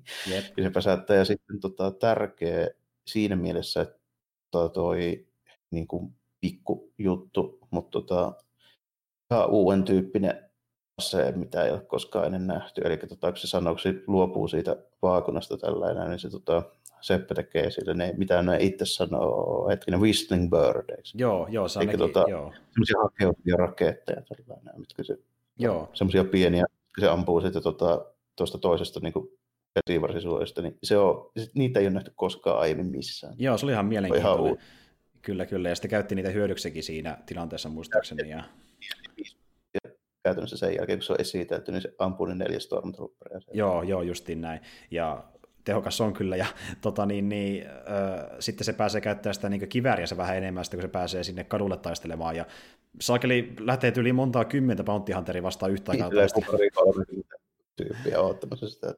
Se on muuten tosi jojimpa siinä tällainen, että käytännössä ihan suoraan itsekseen sinne sitä porukkaa vastaan toi Mifune siinä lopussa. Joo, ehdottomasti jep kyllä. Ja siis tuota, jakso loppuu oikeastaan vähän sen taistelun jälkeen, nimittäin sitä se menee sinne alukseen ja Karka tulee vielä sanomaan, että mä en olisi halunnut tehdä tätä, mutta sä pisti mut tähän tilanteeseen ja sitten kuitenkin Mando pääsee pois pälkähästä ja se täräyttää kyllä niin karkaa sillä aseellaan, mutta sitten se oli sopivasti metallia siinä vastassa rinnassa, niin ja. ei tullut mitään jälkeen. Osuu siihen, osuu siihen tota, Grief Karka-osuuteen sitä palkkiosta tälleen sopivasti, mikä oli sillä takialla. Nimenomaan. Toi on niin klassinen niin kuin western juttu kuin koskaan voi olla. Että jos niin kuin klassisessa westernissa käy sille, että tyyppi, joka luultiin kuolleen, niin silloin tyyliin just joku taskukello siellä, tai sitten joku serifin tähti tai joku hyvin klassinen, hyvin klassinen, ja mä tykkäsin, se jakson loppu oli tosi kiva, mä tykkäsin sen takia, koska niin tuota, siinä aiemminhan jaksossa, niin, ö, miten pilotetaan se, että niin Mando hakee sitä Jodan Baby takaisin, niin on se, että se näkee, kun se Baby Yoda aiemmin ruuvannut siitä yhdestä vivusta, niin sen pallo saa irti. Niin, se, ja sen pallon se, siitä ohjelmavivusta. Niin, sitten se laittaa sen pallon takaisin että äh, mun pitää hakea mun lapsi, en mä voi olla ilman sitä. Ja sitten kun ne lähtee pois planeetalta, niin se antaa sen sille ja se antaa sen leikki sillä pallolla, ja sitten se loppuu siihen se jakso. Tosi seppö lopetus mun mielestä. Että... Plus, että tässä tuli vielä siinä mielessä merkittävä juttu siihen loppuun, tällä, kun se on lirissä siellä niiden palkkiometsästien kanssa, niin se heimonen jäpäät tulee jeesaamaan. Nimenomaan. Mikä periaatteessa, mikä periaatteessa on semmoinen, että ne paljastaa nyt niin itse, että siellä on niitä enemmänkin, johon sitten palataan myöhemmin. Totta kai. Ja sitten nähdään niiden vähän käyttävän niitä rökettireppuja. Ja... Rökettireppuja, mistä, mistä sitten Mando totei tälleen siinä lopussa, sitten että täytyy hommata tollainen. Ehdottomasti, ja, mutta siis joo, eli, eli, se on tosiaan se kolmas, kolmas jakso, ja kun mä sanoin tuossa äsken, että Filoni on se ensimmäisen, niin ne palkkasi sitten ö, muita tyyppejä ohjaamaan muita jaksoja, ja Koska ihan Se oli se tota Show Joo, Deborah Chow, eli, eli Rick Famujiva ohjasi sen munajakso ja kolmannen ohjasi sitten tämä Deborah Chow. Eli Famujivahan, niin, se on niin ohjannut indie-leffoja, kun taas sitten Deborah Chow on niin sarjaohjaaja. Eli se on tehnyt jaksoja vaikkapa justiin Better Call Sauliin, Mr. Robottiin ja American Cardsia ja tämmöisiä. Eli semmoista taustaa hänellä on. Eli kokemusta löytyy sarjahommista. Mutta niin tuota, sitten päästään jakson neljä, eli äh, tota, niin Sanctuaryin, jos sitten niin äh, Bryce Dallas Howardin Suomeksi no, seitsemän samuraita jakso. Seitsemän samuraita jakso. Ja tosiaan niin, se, semmoinen tausta Star Wars-hommista, että niin tosiaan tämä ohjaa Bryce Dallas Howard, niin sehän on ton Ron Howardin tytär, eli tyyppi, joka ohjaa solo-elokuvan. Ja hän on muutenkin vähän kaveritaustaa Lukasin kanssa ilmeisesti. Just, no, sen mä käsitin, että sillä on Lukas taustaa, koska Siinä dokumentissa taittiin sanoa, että se on tavannut Lukas ihan pikkutyttönä jo ekaan kerran. Joo, ja se on ollut mukana niin kuin, tuota, Star jossakin niin kuin, keskusteluissa niin kuin Lukas ja tuon tuota, niin Howardin kanssa, ja kertoi, että niin aikana oli Lukas ja Howard ja Kurosavan kanssa keskustelemassa Japanissa. Oh, niin se oli, se oli Japanissa, kun se isä oli työmatkalla siellä, niin se oli Lukas ja Kurosavan kanssa illallisella. Mutta muista erityisesti mitään, koska nukkuu vaan siinä penkillä. Ja... se oli muuten hyvä just siinä, kun se mainitsi, katso miltä Filonin ilme oli, kun se sanoi, että jo tapasin Lukas ja Kurosavan, mutta nukkuin kanssa. Kyllä on silleen, you have failed me, young padawan. Joo, tota, ja toki sekin, että niin, Lukasilla ja Howardilla on sekin yhteys, että niin Howard aikoinaan myöskin, eli Ron Howardin niin ohjaston Willovin, jossa myöskin niin Lukas oli taustalla Joo, sitä suunnittelemassa. Joo. joo. Loistava leffa. Ja se tulee jatkoa, loistavaa. Sekin saa sarja jatko jossain vaiheessa. Mutta tuota, anyway, niin, äh, voisi sanoa tälle, että perinteinen Seven Samurai jakso. Että Ja niin, puol- puolustetaan syrjäkylän rosvoja vastaan. Niin Kyllä, tämä syrjäkylä, tiivistetty. Juuri näin. Ja pitää nimittäin nimenomaan pysytä piilossa jossain syrjäisellä planeetalla, koska niin Bounty Hunterit on perässä, niin mennään tosi tosi kauas ihan pikkusen paikkaan, missä ei edes niin kuin, ole mitään muuta kuin tämä pieni kylä, ei mitään muita rakennelmia, niin siellä nyt pysytään ehkä piilossa. Mutta, Joo. mutta Vaan ei ehkä ihan pysyttykään tällä. Tässä, tässä tota, jaksossa tosi simppeli niin kuin kaikin puolin, että mennään pikku tämmöisen mesta johonkin majatellaan tälleen, mutta siellä on sitten vähän yksi asiaan kuulumaton hahmo. Eli tämä tota, Gina Carrano hahmo, oi Carradune, tällä, että se niin erottuu sieltä silleen, aivan niin kuin selvästi, kun kaikki näyttää jotain niin landepaukuta, sitten siellä on yksi jossain sotilashaariskassa istuu. Kyllä, kyllä, joka on ex-shock trooper, eli niin, hän on tosiaan niin ollut tasavallan hommissa ja ö, taistellut justiin vaikka uudessa tasavallassa niin noita entisiä imperialisteja vastaan ja metsästänyt niin entisiä imperiumin ö, Mä en, katsonut hirveän tarkkaan sen hahmon taustoja, mutta niin mä niin mietin tälle, että mikä on ne ekat jutut. Voisi kuvitella tälle, että niin sen merkittävimmät tappelut varmaan, missä on mukana niin iän puolesta, niin varmaan jotain Endoria ja siellä. Joo, semmoisia juttuja. Justiin noita shock troopereita, mikä hänkin oli aikanaan, niin niitä pistettiin niin Imperiumin kaatumisen jälkeen metsästämään tämmöisiä piilossa pysyviä niin Imperiumin sotalordeja, vähän niin kuin natsijohtaja melkein tyyliin, niin hän oli niitä Mm. joukossa metsästämässä niitä aikanaan. Ja sitten muutenkin tekemässä pieniä niin kuin keikkoja ö, tota, niin, niin, uuden tasavallan hyväksi, mutta sitten alkoi viettämään aikaisin eläkepäiviä, niin kuin hän itsekin tässä sanoi jossain vaiheessa. Ja Ei oikein kiinnostunut sitten tämmöiset poliisit ja rauhanturva hommat. enää. ei, ei hän Silleen- lähti syrjäiselle planeetalle niin kuin viettämään rauhallista elämää, mutta se ei pysy kauan kauhean rauhallisena, kun sitten tulee tämä puolustusoperaatio, mikä on tämmöinen klassinen CV Samurai-homma, että opetetaan kyläläiset, kyläläiset puolustautumaan ja taistellaan ö, rosvoja ja ATSTtä vastaan, joka Joo, on kyllä se, kova se vastus. muuten se alu, alumeininki, missä näyttää, kun ne rosvot ryöstää sen kylän leneen, niin nämä on tota, ne rosvojen tota, rotu on muistaakseni Nikto, eli yksi niistä kolmesta, jotka oli Jappalla töissä tälleen. Siinäkin on muuten toi, siis se on toi Army of Darkness tota, referenssi. Niin ne kolme alienrotua, mitkä oli Jappalla töissä, ne oli niinku Klaatu, Parade ja Nikto. Ah, okei, okei, aika hauska. Mä en tiennytkään itse tämmöistä juttua. Jaa, jaa.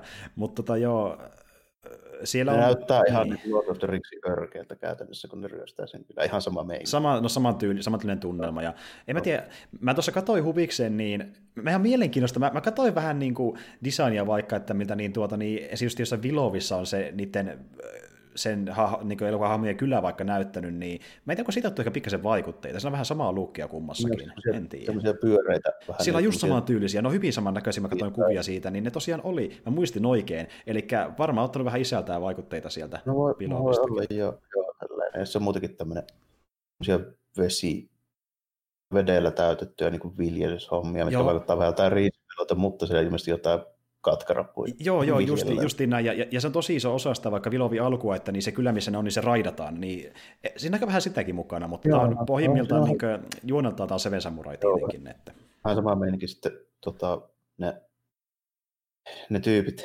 ka, kaksi äijää sinne, jotka tulee sitten palkkaamaan Mandoa sinne. Tälle mä muistan nyt hetkinen niiden tarkkaan nimeä, mutta mä, mä nimesin ne suhuksi ja härskiksi. aivan, aivan.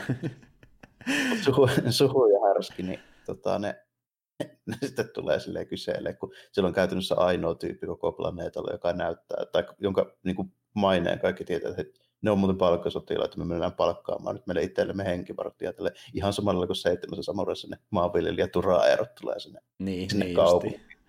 Kyllä. Ja sitten yrittää suustella, että tu- tulkaa nyt, me, meillä on rahaa, että niin voiko tulla oikeasti. Ei niin, niin, Niin. se on se niin kuin me. kyllä.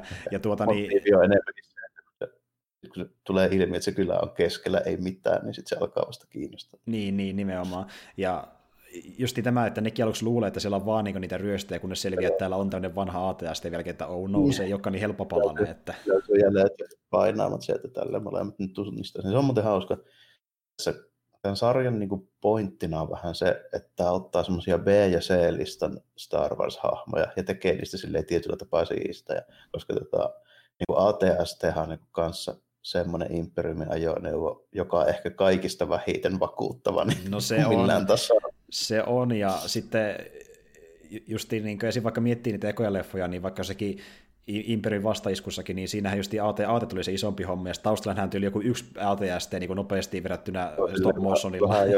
Niin, niin, ja sitten niin just Jedin paluussa niitä niin nakitetaan jollain niin kuin tukkipinoilla ja kaikilla muilla kikoilla. Sillä niin, no se niin, kömpelön näköisiä ollut, niin nyt se on vähän uhkaavampi kuin normaalisti. On, sitten tehdään vähän isompi, isompi juttu tälleen, molemmat niin katsoo, että ei hitto, meillä on mitään, millä me voidaan tuommoista niin hoitaa tälle, mikä on just silleen hyvä. Että tota, tässä tehdään eroa siihen, että nyt ei ole kuitenkaan mitään jedi-sankareita. Mm. Nämä niin kuin meidän päähahmot, nämä on niin kuin sille, siinä mielessä perustyyppejä.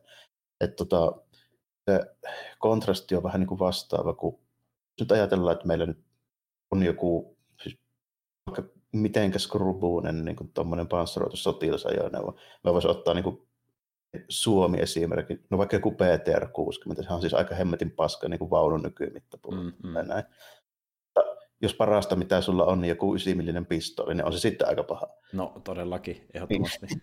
että jos ei ole panssarintorjunta, niin mitä sitten tehdään? Niin, ja siis just sitten tehdään uhkaa vielä silleen niin kuin oikein tarkoituksen mukaisesti alvioitaan se, että se on sellainen niin pu- puna-ikkunainen ohjaamo siinä, ja sitten se on niin, maalattu vielä uhkaavamman näköiseksi. Ja niin kuin...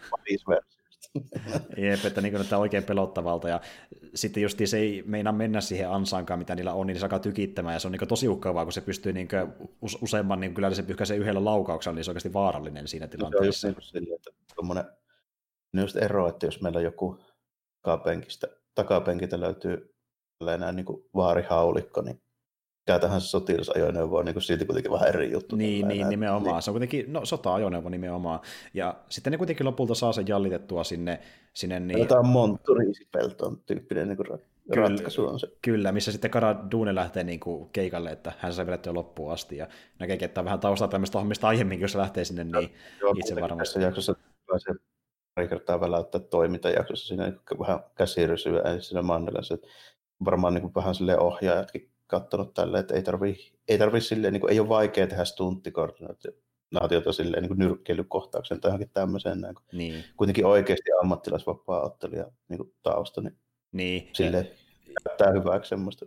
Ja just niin kuin, että meillä on hahmo, jonka hahmo kuitenkin nähdään, tai siis naama nähdään jatkuvasti, ja se on toimintahahmo, niin se on helpompaa ottaa siihen valmiiksi tyyppi, joka niin osaa näytellä, mutta myöskin on taistellut taustaa, niin se niin, pystyy paremmin hoitamaan sen. Niin, hoitaa sen tälle, että siinä on aika paljon siinä niin kuin näkyy kyllä että ei tarvii hirveästi niin kuin, omaksua mitään erikoista roolia tällä, että vaikuttaa vaikka että näyttelee lähinnä itteensä. Joo, ja, ja Carano kertoo, että niin tähän mennessä hän, tämä on ehkäpä hänen roolinsa, koska hänet on käsitetty monesti enemmän tämmöisiin niin kuin, sivurooleihin, missä hän kyllä saa tehdä toimintaa, mutta hänen hahmonsa ei kovin syvä, kuten vaikka just Deadpoolissa miettii. Se on vaan se action vastuussa, jos se enempää aika pitkälti. Siinä mm. nimenomaan käytiin referenssinä niissä dokkareissakin Deadpool, että no, okei mä te, sain saa toimintaa tehdä, mutta mun hahmo oli käytännössä siinä, ei mitään sen kummempaa. Niin tässä oli vähän niin kuin jopa taustakin sillä hahmolla. Niin yleensä se menee vähän noin, että oikein missään muussa kuin, niin kuin ollaan tässä meidän näissä kästeissä käsitelty, niin ainoastaan Hongkongissa tehdään se eellä, että jos meillä on niin tyyppi, joka osaa oikeasti kung fua, niin sitten sitä tehdään, mennään se eellä. Tämä tyyppi osaa kung fua, siitä tulee hyvä niin elokuvan näyttelijä, kun opetetaan se näyttelemään. Niin. Kun, niin kuin muualla menee sitten silleen, että ensin ollaan näyttelijä ja sitten yritetään vähän opetella jotain niin toimintaa. Niin, niin, nimenomaan. Ja just niin kuin Gina Carano haluaa enemmän niin kuin siellä, eikö niin kuin UFC? UFC ja joo, ylipäätään vapaa Joo, että jos niin me ollaan puhuttu aiemmin näistä niin kuin, tyypeistä, jotka tulevat vaikka VVn kautta näyttelijöiksi, niin niillä periaatteessa on jo sen urheilun kautta sitä näyttelijätaustaa, mutta niin, on vähän erilaista UFC, että se ei ole ihan samanlaista. Niin... Joo, se on, se on niin kuin enemmän kuitenkin urheilupainotteinen, että siinä ei tarvitse ruveta niin kuin, siinä ei tehdä mitään improvisoitua näyttelyrutiinia, niin ellet, ellet saa just joku tota, justiinsa, no okei, okay, joku niin kuin Gregor tekee mm. sitä tälleen, kun se haluaa olla show-ukko, mutta niin kuin, se on sääntöön periaatteessa. Niin, että... käytännössä muuten ollaan kuitenkin aika urheilijoita, toisin kuin VVS ollaan niin 50-50 näyttelijöitä. Nimenomaan, siinä nimenomaan. Ja Karano vetää ihan hyvää settiä, kyllä se on ihan, ihan hyvä. Ihan hyvä tälleen, että ei mulla niin mitään isompaa valittamista ole siitä tälle, että olen niin nähnyt paljon huonompiakin ihan oikeita näyttelijöitä. Nime, no se nimenomaan, että semmoinen taso. Mutta niin tuota, joo, eli niin tuossa se jakso käytännössä on aika pitkälti, loppu sitten menee siihen tosiaan, että niin, äh, Mando ajattelee, että okei, no tämä on aika rauhallista. Pitäisikö sitten jättää se Baby Yoda tänne, että niin kuin, se kuitenkin voi tässä, menehtyä tyyliin mun seikkailujen mm. aikana tai jotain, niin mä oikein uskalla vähän, enää. Että... Tässä vähän tuodaan nyt niin kuin hahmon kehitystä siinä mielessä, että tässä tulee pari kohtaa niin dialogia se yhden tota, sen kylässä olevan sen leskirouvan kanssa, missä ollaan selvästikin, se on vähän kiinnostunut tuosta Mandosta, niin mm. se ne käy niin kuin vähän mielessä välillä silläkin tälleen, että pitäisikö ehkä kuitenkin luopua näistä hommista, kun tässä kahdesti tuo esille se, että et sä oikeasti koskaan ottaa kypärää pois. Mitä sitten tapahtuu, jos sä otat? Niin niin. Siinä niin kuin vastataan siihen kysymykseen, kun tuo Peraa kysyy sitä, että tuleeko se, niin kuin se sun heimo niin kuin perään silleen tappamaan sut vai niin kuin mitään ne tekee? Että no ei, että se vaan menee silleen, että sitä ei voisi koskaan enää laittaa takaisin. Niin, niin justiin näin.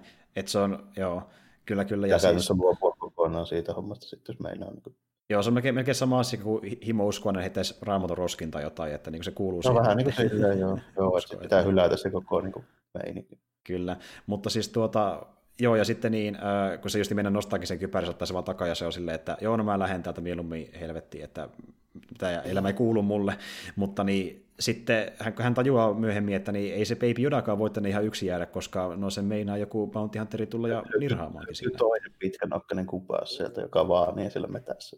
Nimenomaan, ja sitten on sillä, että no otetaan sitten se mukaan, ja päätyy kuitenkin lähtemään sen kanssa pois sieltä planeetalta. Ja tota niin, niin Ennen kuin mennään pidemmälle tässä sarjassa, me käytiin nyt puolet läpi jaksoista, niin pidetäänkö pikkutauko välissä?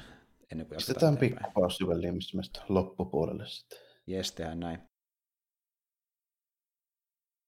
No niin, täällä taas, ja tosiaan hypätäänkin sitten vielä noihin neljän viimeisen jaksoon, mitä nähtiin tässä kahdeksan jakson kaudessa, ja tosiaan Mando lähti sitten pois sieltä tota, niin, niin, se Mura-planeetalta, ja sitten siinä matkan varrella kuitenkin käy sille jakso alku...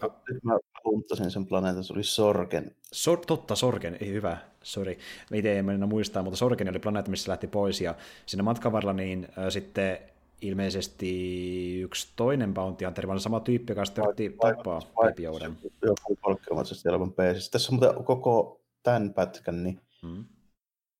ei nyt ihan ainoa, mutta mutta niin kuin ainoa tuommoinen alus vs. alusavaruustaistelu, mitä nähdään Kyllä, kun se Bounty tulee sen perään ja äh, sitten se on hauska, miten se sitten, kun se jahtaa sitä mandoa ja ampuu siltä ne moottorikki silleen niin kuin lähes toiminta kunnottomaksi, niin sanoikin tyyli silleen, että joko mä vie sut niin kuin, ö, pois tältä elävänä tai kylmänä, sitten se mando jarruttaa, että se pääsee sen taakse. Tuo ja... oli murre, ampuu sen, mutta mä mietin sitä, sitä että tota, no okei, toi Razor Crest on ihan oma, se on niin kuin vaan tätä sarjaa varten luotu niin kuin alustyyppi. Mm. Tota, mä en tunnistanut sataa varmasti sitä sen palkkiometsästä ja alusta, mutta se näytti tosi paljon siltä hävittäjiltä, mitä noin kloonit käytti tuossa Clone Warsissa. Mä en ole varma, eli siis yhtä niistä. Se voi... Sitä, ei sitä transporttia, missä niitä kuskataan niin jatkuvasti elokuvissa, vaan sitä ihan avaruushävittäjää, mikä on vähän niin kuin X-Wingin mallinen, mutta siinä ei neljää siipeä. Se voisi olla ihan hyvin, se näytti kyllä siltä aika paljon, ja se tähtäyssysteemi oli samantyylinen kuin niissä aluksissa. Että joo, se muistutti joo, joo vähän se ohjelma malli muistutti myös. Joo, todennäköisesti, todennäköisesti. Mutta joo, sitten tosiaan niin Mando korjaakin, että se on mullainen, niin ja ampuu sen alusta ja pääsee pois pälkähästä. Ja tuota niin, niin meneekin sitten lähimmälle varikolle ja on silleen, että niin tuota... Hmm? Yllätys tälle, niin. joka on tato ei, ei päästä tatuoinnista eroon sitten millään. Ei, kyllä sinne palataan. Ja tällä kertaa nimenomaan kuitenkin kehottiin mennä tatuille, eikä tehty taas uutta niin uuden nimistä aavikkoplaneettaa. Että... Mos Eisley, yllätys, yllätys. Ja, mutta nyt on tota, toi B35, Millennium Falcon oli 94. Kyllä, jep. Ja sitten niin tuota, kun se menee sinne kanttiin käymään, no tähän on tosiaan se pohjustus olemassa, että niin pitää saada rahaa siihen, että niin kuin, voidaan maksaa sitä aluksen huollosta, kun se on huonossa kunnossa. Niin... Joka muuten tässä taitaa olla myös cameo-näyttelijä, joku komedia-näyttelijä tai nainen, joka on siellä, siellä ton, tota, mekaanikko siellä varikolla. Taitaa olla joo, mä en itse muista. Mä en tunnista, mutta olen melko varma, että tämä on joku cameo. Joo, siis tämä sarja on täynnä cameoita, niin ihan varmasti. varmasti Tässä on muuten myöskin niitä pikkudroideja, mitä nähdään noissa prequeleissa. Joo, just niin, joo, piti sanoakin. pikkudroideja. Joo, joo, ja yksi semmoinenhan tähdittää sitä niin droidiarkia Glowarsissa, missä ne lähtee droidien kerran seikkailemaan. Jäätävän pitkä R2-sankarointi jakso tällä. Kyllä, ja, mutta joo, mennään tosiaan sinne vanhaan kunnon kanttina, ja tällä kertaa siellä on muuttunut vähän niin kuin, äh, sanotaan niin kuin näin, että... Meininki on vähän muuttunut, joo, tälle. Joo. Tota, nyt sitä pitää droidi, eli se semmoinen EV-droidi, joka oli tuon Jappan palasissa siellä tyrmässä tällä näin niin, bossina. Niin, kun taas ennen sinne pari päästettyjä droideja, että vähän Ei muuttunut mitään, siis. niin pari. Kyllä, Plus, kyllä. että siellä Moseisen kanttinassa on töissä semmoinen punainen r jolla sattuu olemaan sopivasti sillä yhden lunkun alustasta, niin semmoinen palannut hajotaan öljyä vuotava kohta. Tällainen. Joo, joka on siis tosiaan sama R5, mikä nähtiin A New Hopeissa, jolta ammuttiin... Se, se, jota motivaattori kärähti, että toisin sanoen se, joka olisi, Luke oli alun perin ostamassa sitä R2 sijaan. Niin se meni niin, joo, kyllä, totta kai, joo. Ja sitten no sitä nyt ei kuule ehkä niin selvästi, mutta niin fun factina myös sekin, että niistä äh, kanttina uutta droidipitäjää, niin ääni näyttelee muuten Mark Hamill, eli no lukee tietenkin. Ah, niin, se, siitä punaisesta r on tosi paljon kaikkia EU-läppäjuttuja niin ja. Se, se, tosi paljon kaikkea. Okay. Siitä, on muun muassa, siitä on muun muassa yksi semmoinen saristarina, missä se r niin se, siitä tulee oikeasti tietoinen itsestä. Ilmeisesti Force Sensitive, se näkee ennalta, kuinka Star Warsin tarina menee. Että se tota, käytännössä uhrautuu siinä tälleen, että R2 valitaankin siinä sen tilalla. Mutta se on semmoinen hauska pikku pikku yhden sivun, parin sivun niin tarina. Tälleen. Aa, tota mä en tiennytkään, okei. Okay. Ja, ja, totta kai sekin, että niin, no kun Han Solo on enää maisemissa, niin Han Solo kopioittanut paikan siltä samalta penkiltä tyyli. Toro Kalikan, mutta sitten sit se saakeli, eikö se, kun Han Solokin nähdään ekaan kerran, niin eikö sekin pitänyt yli jalkoja pöydällä samalla tavalla kuin se Toro, että se on niin suora viittaus melkein siihen, kun nähdään Solo ekaan kerran. Pöydällä, mutta ainakin se nojaa sitä toista kättä sinne selkänojaan samalla lailla. Joo, tai se nosti jalat se jompikumpi, mutta siis, no totta kai suora viittaus, siis no Han Solo kopio, sehän se käytännössä on. Ja... Käytännössä joo, silleen, vähän tämmöinen niin köyhän miehen Han Solo, joka sitten näkee, kun sinne tulee tyyppi, joka selvästi tunnistaa ulkona, niin, niin tota, katsoi, että jaha, ton tyypin kanssahan meillä olisi niin kuin, varmaan sitten niin kuin, hyviä hommia tälle. Eli toisin sanoen yrittää puhua sitten Mando hakemaan sille messiin tälleen palkkiota hakemaan tälle josta se yrittää ensin palahella tälleen, että joo, että tämmöinen pikkuhomma ja helppo, helppo juttu tälleen hoitaa tälleen, mutta sitten niin paljastuu, että se onkin tämmöinen salamurha, mitä esimerkiksi huttit käyttänyt niin paljon tälle, että ei olekaan ehkä, ehkä ihan niin helppo homma, mitä se alun perin on. Nimenomaan.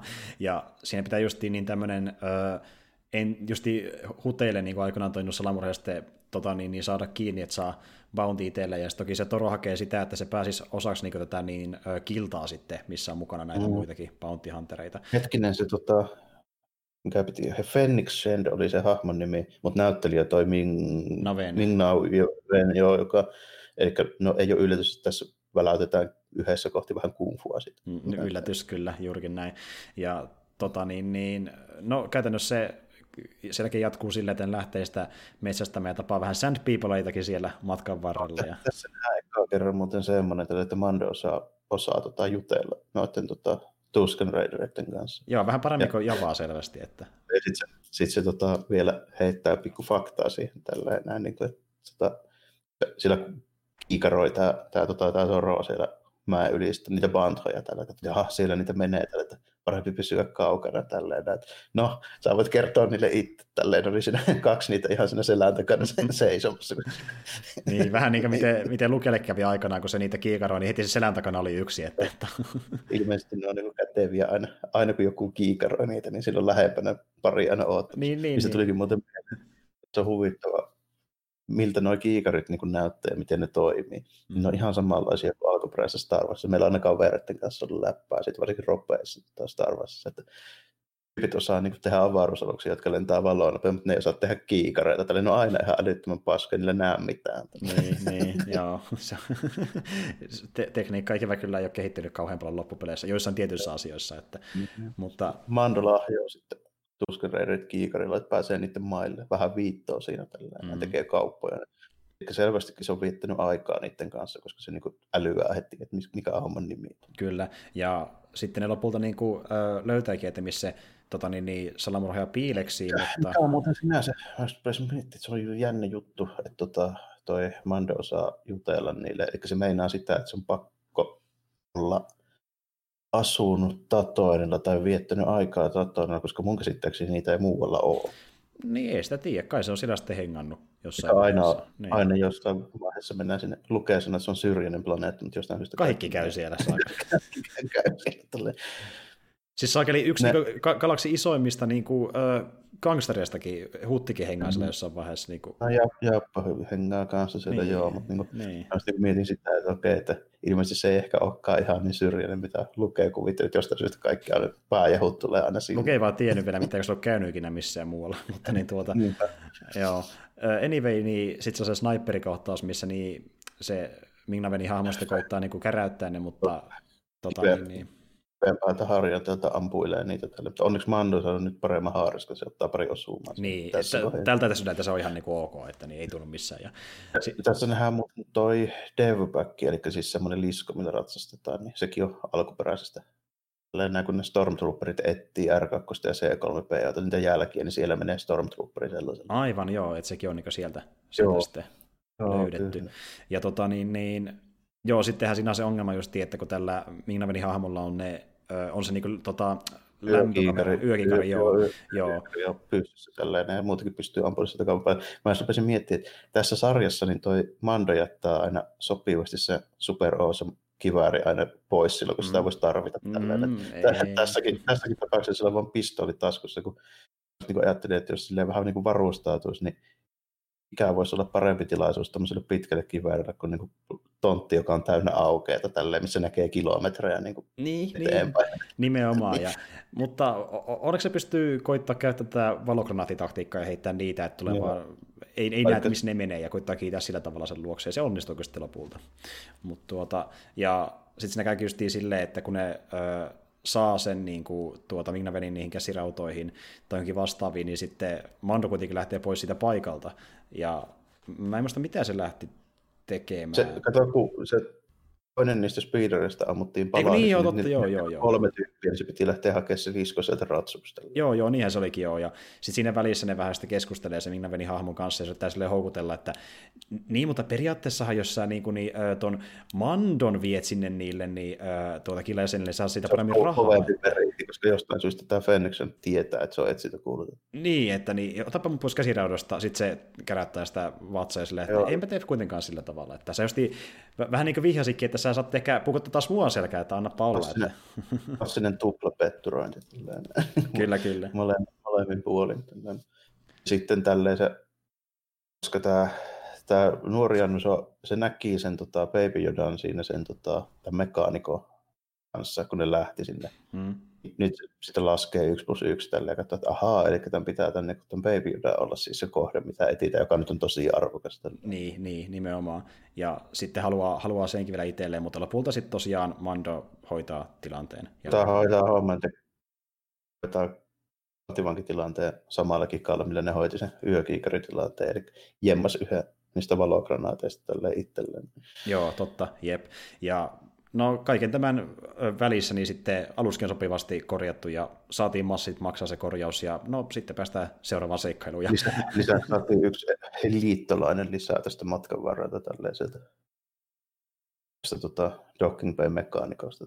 Niin, totta, se on myös yksi, joo, ehdottomasti. No. Että tämä varsinaisesti päätarina ei kauheasti vienyt eteenpäin, niin ei myöskään seuraava jakso, mutta niin pohjusti justi sitä, että niin se saa niitä kaverita matkan varrella ja sitten saa vähän tietää Mandosta itsessäkin pikkasen lisää ja sen historiasta ainakin seuraavassa Aivan. jaksossa.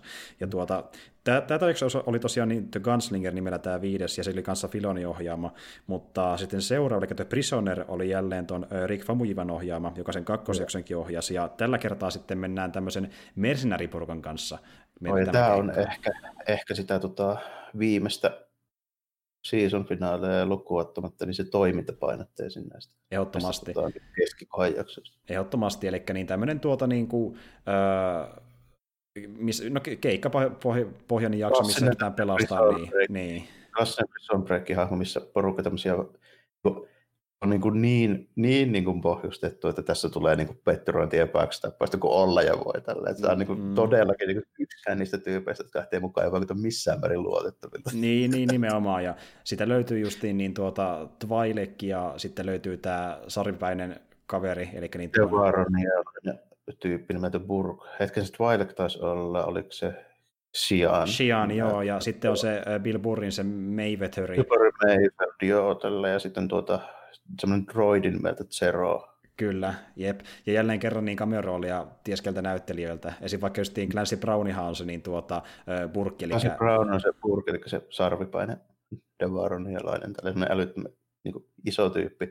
Ja sitten Bill Burrow, eikö sekin ole komedia? Joo, ja se on toki ollut draamahommissakin. Se on ollut esim. Breaking Badissa näyttelemässä, ja siitä ah, se ehkä about tunnetuin, joo. mutta siis joo, stand-up-hommia tehnyt, ja sitten sitä Shiania näyttelee yksi tota, niin, niin, ähm, Harry Potter-näyttelijä, oliko se Natalie Tena nimeltään. Ja no, sitten, se, se Sian on muuten tämmöinen niin Star Warsin versio Harley Quinnista. Joo, vähän, niin kuin aivan, aivan, siltä se vaikutti, se käyttäytyi just samalla tavalla, semmoinen nauriskelee, kun muut tosi, tosi henkisesti, tosi henkisesti semmoinen epävakaa oloinen ja sitten joku ihme puukkofetiissi. niin, niin, ja se on niin kuin heti lähdössä niin kuin murhaamaan, kun saa tilallisuuden Joo. vaan. Ja sitten meillä on toki tämä Richard Ajoaiden näyt- näyttelemä niin Roidi, ja tosiaan tyyppi, joka on vaikka IT-Crivistä tuttu, tuttu kaveri. Onko se muuten tämä, siis se varikon ja sitten tämän porukan niin sitä, se fikseri äijä, eli se niin bossi siinä, tämä niin mahakas vanhempi mm. mies, niin onko se kanssa joku cameo äijä? Vai on, se siis se on tuossa Sons of Anarchissa ollut niin yksi ah, jengin jäsenistä. No, mä, että, mä just en niin kuin, noita sarjoja niin hyvin tunne. Mä olen vaan niin vahva epäilys, että se on pakko. Joo, joo, Sons of Anarchista moni varmaan tuntee sen. Se on aina ollut todella... Ran, Ran oli se hahmon nimi. Ran. tukevampi vanhempi herrasmies. Kyllä, kyllä. Tai ehkä herrasmies, mutta jonkun sortin miestä. Tässä on hyvää dialogia siinä alussa. Muuten. On, on. Ja se Mandon on niin kamu ja ne muistelee vähän sinne vanhoja juttuja ja näin, mutta sitten kun toi Mayfield ei ole koskaan tavannut sitä aiemmin, se on vain kuullut pari juttua, mitä se Ran on kertonut. Niin, niin. niin. esittelemään siinä sen tälleen, niin, niin tota, siinä on hyvä juttu, kun se Ran sanoo, että joo, että Mayfield on yksi niin kuin, taitavimpia pyssymiehiä, joita on koskaan nähnyt, että entinen Imperiumin tarkkaampuja, niin Mando sanoi, että, että Imperiumin tarkkaampuja, se nyt ei vielä kerro mitään tälleen, niin joo, sitten, joo. se heti takaisin, no en mä ollut Stormtrooper tälleen. Metatason läppä, että niin kaikki Star Wars-universumissa tietää, että Stormtrooperit ei osu mihin. Niin, niin, ja sitten on myös semmoinen metaläppä, kun ne siellä aluksessa ja vähän naljailee muutenkin Mandolle, niin ihan silleen, että niin kukahan sen maskin takana, olisiko joku kunga, niin sitten vetää kungani aksentilla. Ja... ja tota, sillä Mayfieldillä on ihan hauska kimmikin, kun huomasit kun sillä on se se on niin kaksi pistoolia pistoolikoteelassa, mutta siinä on semmoinen niin toi Tessari-remmi ja semmoinen mm. selkäreppu, missä on semmoinen tota, niin kuin mekaaninen kolmas niin kuin käsivarsi, mihin on kiinnitetty se pistooli. Kyllä voi ampua just vaikka nurkan takaa. Jep, kun on semmoinen aseekspertti ja sitten just Shiani on se puukkomies, äh, droidi on droidi, se tekee droidi-juttuja ja sitten Purki on tämä lihaskaveri. Eli... Iso Sitten mä tykkään siitä, kun niin tuota, Mando pieksee sen yhden porukassa yksistään, ja sitten kun se purkki menee ohi, niin se vaan tuli tönäseen Mando ja tee muuta ja lähtee vetää eteenpäin. Siinä on, siinä on ihan hyvä toi komedian näyttely, kun just sille tulee ekaa vähän sitä semmoista, se, just tämmöistä niin kuin just epäluotettavaa pahisdialogia siellä se aluksessa tälleen näin, mistä vaan esille, että kuka oikein tykkää toisista ja Joo. silleen, mutta tota, siinä aluksessa se eka toimintakohtaus, jos kun droidit tulee sinne, vartijadroidit tulee sinne käytävällä tälleen näin, ja sitten on sinne mm. vähän liriissä tälleen, sitten yhtäkkiä kun se Mando tulee sieltä nurkan takaa ja niputtaa ne kaikki siihen silleen, niin kuin, se on hyvä se Bilburri hahmo, kun se niin katsoo silleen, ja sitten vähän silleen huokas ja pyyhkii silleen hikeä ottata tälleen, mutta sitten äkkiä niin pistää pokkailmeen takaisin, ettei kukaan huomannut, että se olisi mukavasti vaikuttunut. Jep, se on aika hauska, joo.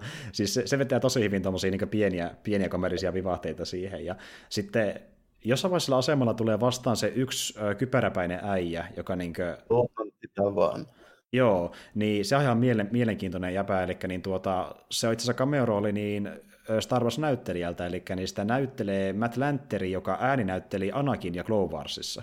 Elikkä niin, joo, joo, aika jännä, kyllä. aika jännä vetoa kyllä tälleen. Se, niin kuin, se pointti just tässä jaksossa oli se, että ne tarvitsi sen Seroon sen droidin lentää se aluksen sinne jotain tiettyä lentorataa, ettei niiden sensorit havaitse sitä. Mm. Ja sitten sitten tuota, sillä aluksella piti olla pelkästään niin kuin droidimiehistöä tällä, mutta sitten löytyykin yhtäkkiä joku vanginvartija. Sieltä. Mm. Nimenomaan. Ja sitten lopulta paljastuukin, että niin sillä oltiin pelastamassa niin sen Shianin veljiä. Vel, veljiä, joka oli se Gin sen nimi. Jotain semmoista. Eikä toinen. Joo, ja sitten se... Tällä, se on niin kuin sisko ja Veli, niin just, ja niin sitten ne on niin oma, omassa kelkassaan lopulta, ja niitä ei kiinnosta kauheasti ne muut mercenaarit ja Mando ollenkaan. Mando Petro ja tönästään sinne putkaan. Tälleen. Kyllä, ja lopulta se menee... Niin kuin, niin. selvä about niin kuin 25 minuuttia sitten, mitä, mitä tässä tapahtuu. No siis about joo, ja siis se homma muutenkin eskaloituu siihen, että niin ne kaikki sitten vähän niin kuin taistelee toisiaan vastaan, ja lopultakin Mando selviää siitä tilanteesta, mutta niin... Se vetää kunnon Batman-meiningin kehiin, eli karkaa sitä putkesta, se on ihan hauska. Se on ihan hauska, joo. Vajerilla iskee sen droidin sieltä, ja sitten se, se käen, se vetää sen sieltä niin kuin putka lunku välissä tälleen, että se saa se klassisen Star Wars droidin avaimen, eli se semmoinen tappi, mikä tökätään siihen pyörivään joo, joo. konsoliin, millä avataan just kaikki ovet ja tehdään kaikki jutut. Joo, totta, totta. Se universali USB ruuvimeisseli. Joo, siis joo, se on, muutenkin Mondo vaikuttaa vähän se tavalla, tavallaan niin, niin tuota, avaruus Batmanilta just, että sillä on aina jonkin tilanteeseen joku laite, mikä voi auttaa sitä. Joo, joo. just kun se lähtee sitten nakittaa niitä konnia tälle, menee takaisin sinne, sinne tota ohjauskin, kun se rupeaa sitten sulkemaan niitä ovia niiden eestä, sille, että se eristää ne porukan silleen niin kuin toisistaan ja sitten sieltä ylää, ylää tota, arveilta semmoisen tota, ritiillä välistä eka nappaa purkia sillä vaijerilla pillistä kiinni tällä ja kuristaa sitä. Se, että, no se olisi saattanut onnistua, mutta se on niin riski. Se, se, tota, ritiillä petti sieltä tällä missä se seisi sen päällä. Jep, se on siinä, hauska tappelu. Tässä muuten tota, ilmeisesti tehtiin nyt niin kuin uusi horror statementti niistä Devaronialaisista. Mm. Eli no okei, okay, tuommoisia niin ruolaisen näköisiä sarvipäitä, niin ilmeisesti niin, niitä ei sitten niin ihan, ihan niin kuin pikkulämpötilat ei niin kuin kuumottele tälle, se käristää sen naamaa sillä liekiheittämällä, joka on kuitenkin niin Stormtrooperi silleen niin kuin muutamassa sekunnissa, niin Aa, joo. Sillä, vaan, sillä vaan vähän naama kärryää ja tuntuu siltä, että vähän sama kuin pikkusen aurinkorusketusta tullut. Joo, joo. No joo, mun, mun täytyy myöntää, että sitä on niin kauan, kun mä näin itse tuon kauden kokonaisuudessa, mä unohdin tuon kokonaan, mutta joo, kyllä siinä oli semmoinen kohtaus. Eli siinä, siinä ilmeisesti tuotiin tällä, että se, se, miten se hoitaa sen sitten tälleen, niin on se, että se nappaa sen tota, ton niin oven väliin.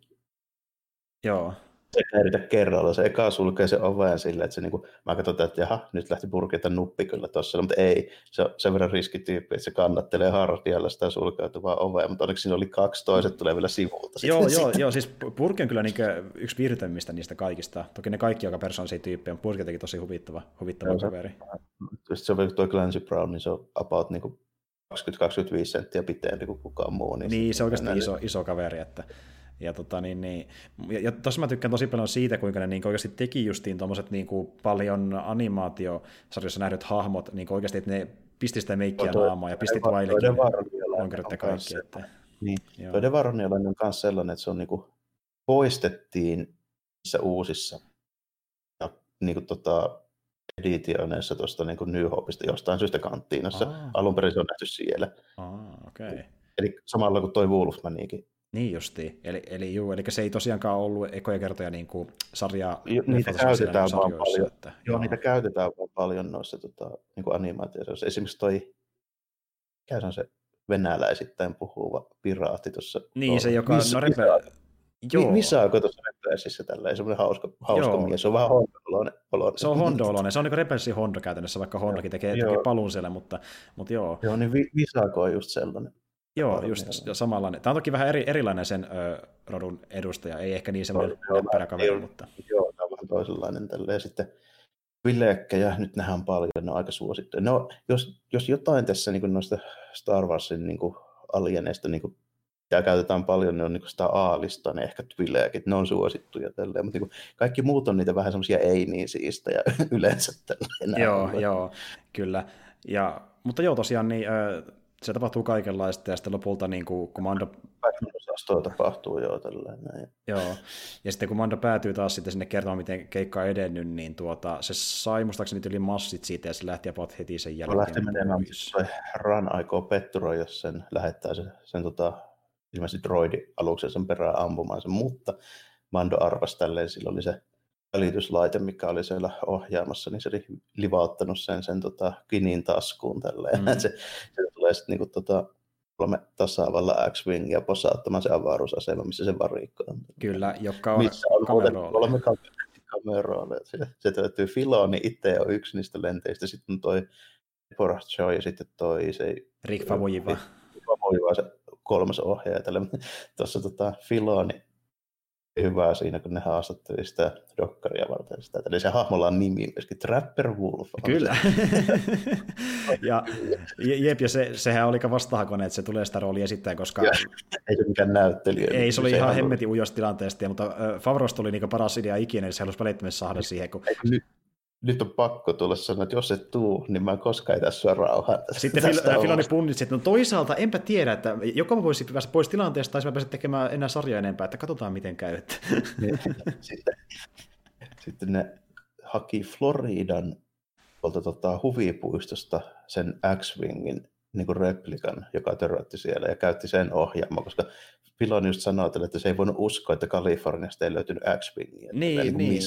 Vai oliko se silleen, että se oli menossa sinne huvipuistoon ja ne niin siinä välissä käytti sitä, niin se meni sinne? Oli ilmeisesti jo ollut siellä huvipuistossa, koska ne oli asentanut jotain tukirakenteita ja muuta siihen ohjaamaan, että ne joutui poistamaan niitä. Aivan joo, okei, okay, okei. Okay. Mutta joo, ne käytti niin tämmöisen käytännössä Disney Experience-homman niin, ohjaamaan. Joo, tämmöisen teemapuiston niin X-Wingia.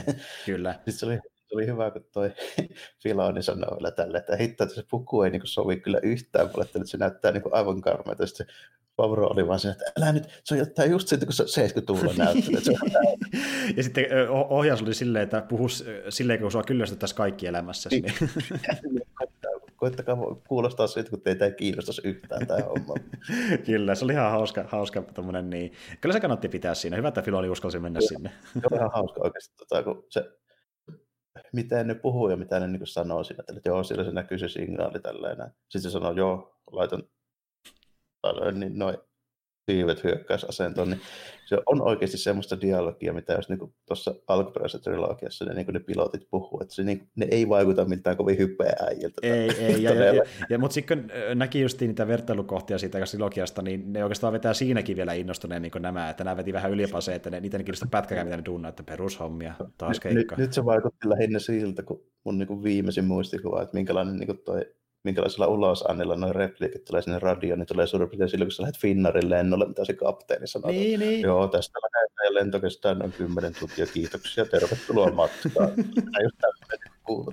Joo, meillä on taas joku pikku rikollinen, että käy se hakemassa, menee 10 missä ja sitten kahville takaisin. Näin, mutta joo, sitten Sons of Anarchy päälle käy huonosti, ja tässä onkin tämä jakso aika pitkälti. Tuota, niin, siinä päästään tähän two-parteriin niin sanotusti, eli niin kahteen viimeisen jaksoon, mikä on se eeppinen äh, tota, niin, niin, finaalista joo, tälle sarjalle. Siihen on finaali tupla. Mutta tuosta kutosjaksosta vielä sen verran lyhyt pätkä, niin mulle tuli semmoinen mieleen, että tota, tota, tämä jakso, niin täällä oli väliä sen takia, tässä tuotiin ehkä vahvimmin esille se, että miten tuo Mando-hahmo on muuttunut, koska se toi Ran hehkuttelee niitä jotain vanhoja rikolliskeikkoja niin siinä tosi paljon. Ja sitten niin se homma niin kuin kääntyy ihan päälailleen siinä, jos Mando yrittää suojella sitä, sitä tota Davania siellä, ettei ne tyypit tapaa sitä. No ei onnistu siinä, mm. mutta siinä kuitenkin joutuu, sinne niin kuin, rupeaa siinä niin kuin napit vastakkain tällainen, että kun tässä niin selvästi tuo esille se, että se ei ole enää niin samanlainen konna kuin nämä muut tyypit. Ei, ja kun, niin kuin ne puhui siitä, että se oli aikoinaan semmoinen, että se vaan niin kuin pisti tyyppejä matalaksi joku Eastwood, eikä oikein mm. välittänyt, mutta nyt tuntuu, että niin kuin, se ensinnäkään just niin kuin ryhmässä, vaan se tekee juttuja yksinään, ja se on enemmän tämmöinen laskelmoivampi tyyppi kuin silloin aikoinaan luulta, sillä sekin kuulostaa enemmänkin. Ja paljon järkevämpiä silleen, että nämä muut vaikuttaa, niin kuin, nämä ihan niin kuin sarjakuva konnia nämä muut. Niin Aika pitkälti silleen... joo, aika pitkälti joo. Ja tota niin, niin anyway, uh, Tämän jälkeen sitten niin päästäkin siihen seuraavaan, eli niin, uh, toiseen Deborah Chowin ohjaamaan jaksoon, eli The Reckoningiin, ja just johtuen siitä, että niin, kun mä en kerennyt katsoa kautta niin uudelleen jaksoa, tai, tai jaksoa varten, niin mä en tarkalleen muista, miten se juoniminen näissä kahdessa viimeisessä jaksossa, lähinnä highlightteja, niin tuota, mä voin miten se alkoi. Mä voin tässä kohin käydä läpi, että miten tämä pohjustetaan tämä jakso, niin Joo silleen, että yllättäen tulee Grief Karkalta puhelu sieltä tuonne aluksen konsoliin, että nyt kuule, olisi semmoinen tilaisuus, että tota, kuule takaisin tänne näin, niin tota, sovitaan tämä homma ja koitetaan hoitaa tämä silleen, että tota, mullakaan nyt ei mene hirveän hyvin täällä, että Imperium on ruvennut vähän niin painostamaan liikaa tällä kaupungissa ja meikäläisenkin bisnekset menee persille, että jos tehty semmoinen suunnitelma, että annetaan menneiden olla menneitä ja tehdään tota, semmoinen juoni, että tuu sen idin kanssa tänne, niin mennään se esittelemään tälle klientille, eli Herzogin hahmolla, mm. mutta pistetäänkin se sitten, että päästään siitä ja niistä impromin tyypistä eroon. Tällainen. Niin, justiin näin. Ja tota niin... niin... Mando joutuu vähän miettimään sinne, että voiko siihen luottaa, mutta sitten sitten niin päätyy siihen, että okei, pakko yrittää, että mieluummin tehdään tälle, että koitetaan ratkaista tämä tilanne, kun ikään me koellaan jossain perähikiellä. Mutta sitten se kuitenkin tekee tämmöisen pikku tota, niin, vakuutuskeikan siinä tällä, että se hakee bosse itselle, eli Karaduneen sieltä, sieltä tota, no niin Sorgenilta ja sitten Kuillin tällä mm. näin niin jeesaamaan. Joo, Kuili tuleekin sitten messiin. Ja, ää... ja tässä Kuillin kämpillä myöskin paljastuu se, että Kuil on löytänyt IG, sitä IG-romuun sieltä ottaa linnoituksesta ja ohjelmoinut se uudestaan tämmöiseksi Alfrediksi itselleen. Just jo, por, tai pormestari, siis tämmöinen niin hovimestari niin tuota, droidikäytännöstä. Ja sitten niin kuin, Mando vähän epäuskon, että niin, mutta kyllä se varmasti hyökkäys niin kimppuu. Älä huoli, mä ohjelmoinut se ihan perust, perustoista alkaa, että se toimii ihan eri tavalla, mutta ei Mando kerrota siihen. Hauska, miten se tota, Kuil puhuu siinä, kun siinä tulee esille kaksi juttua. Hmm. Siinäkin se, että se tietää vähän niin kuin se, että mikä voisi olla homman nimi tota, to, niin kuin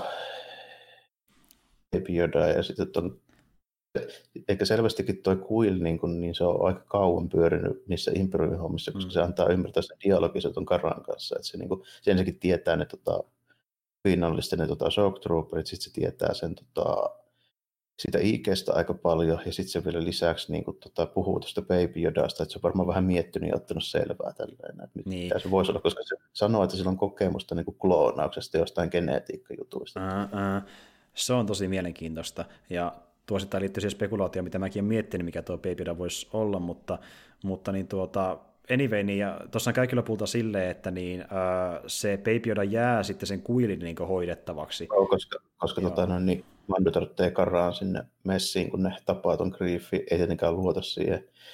Ja sitten, kun siinä on niin pyssysankarit ja Kuilo on sitten ainoa tämmöinen ei-pyssysankari, johon Mando voi luottaa. Mm. niin se jää vähän niin kuin siihen tälleen, no okei, okay, Carveters.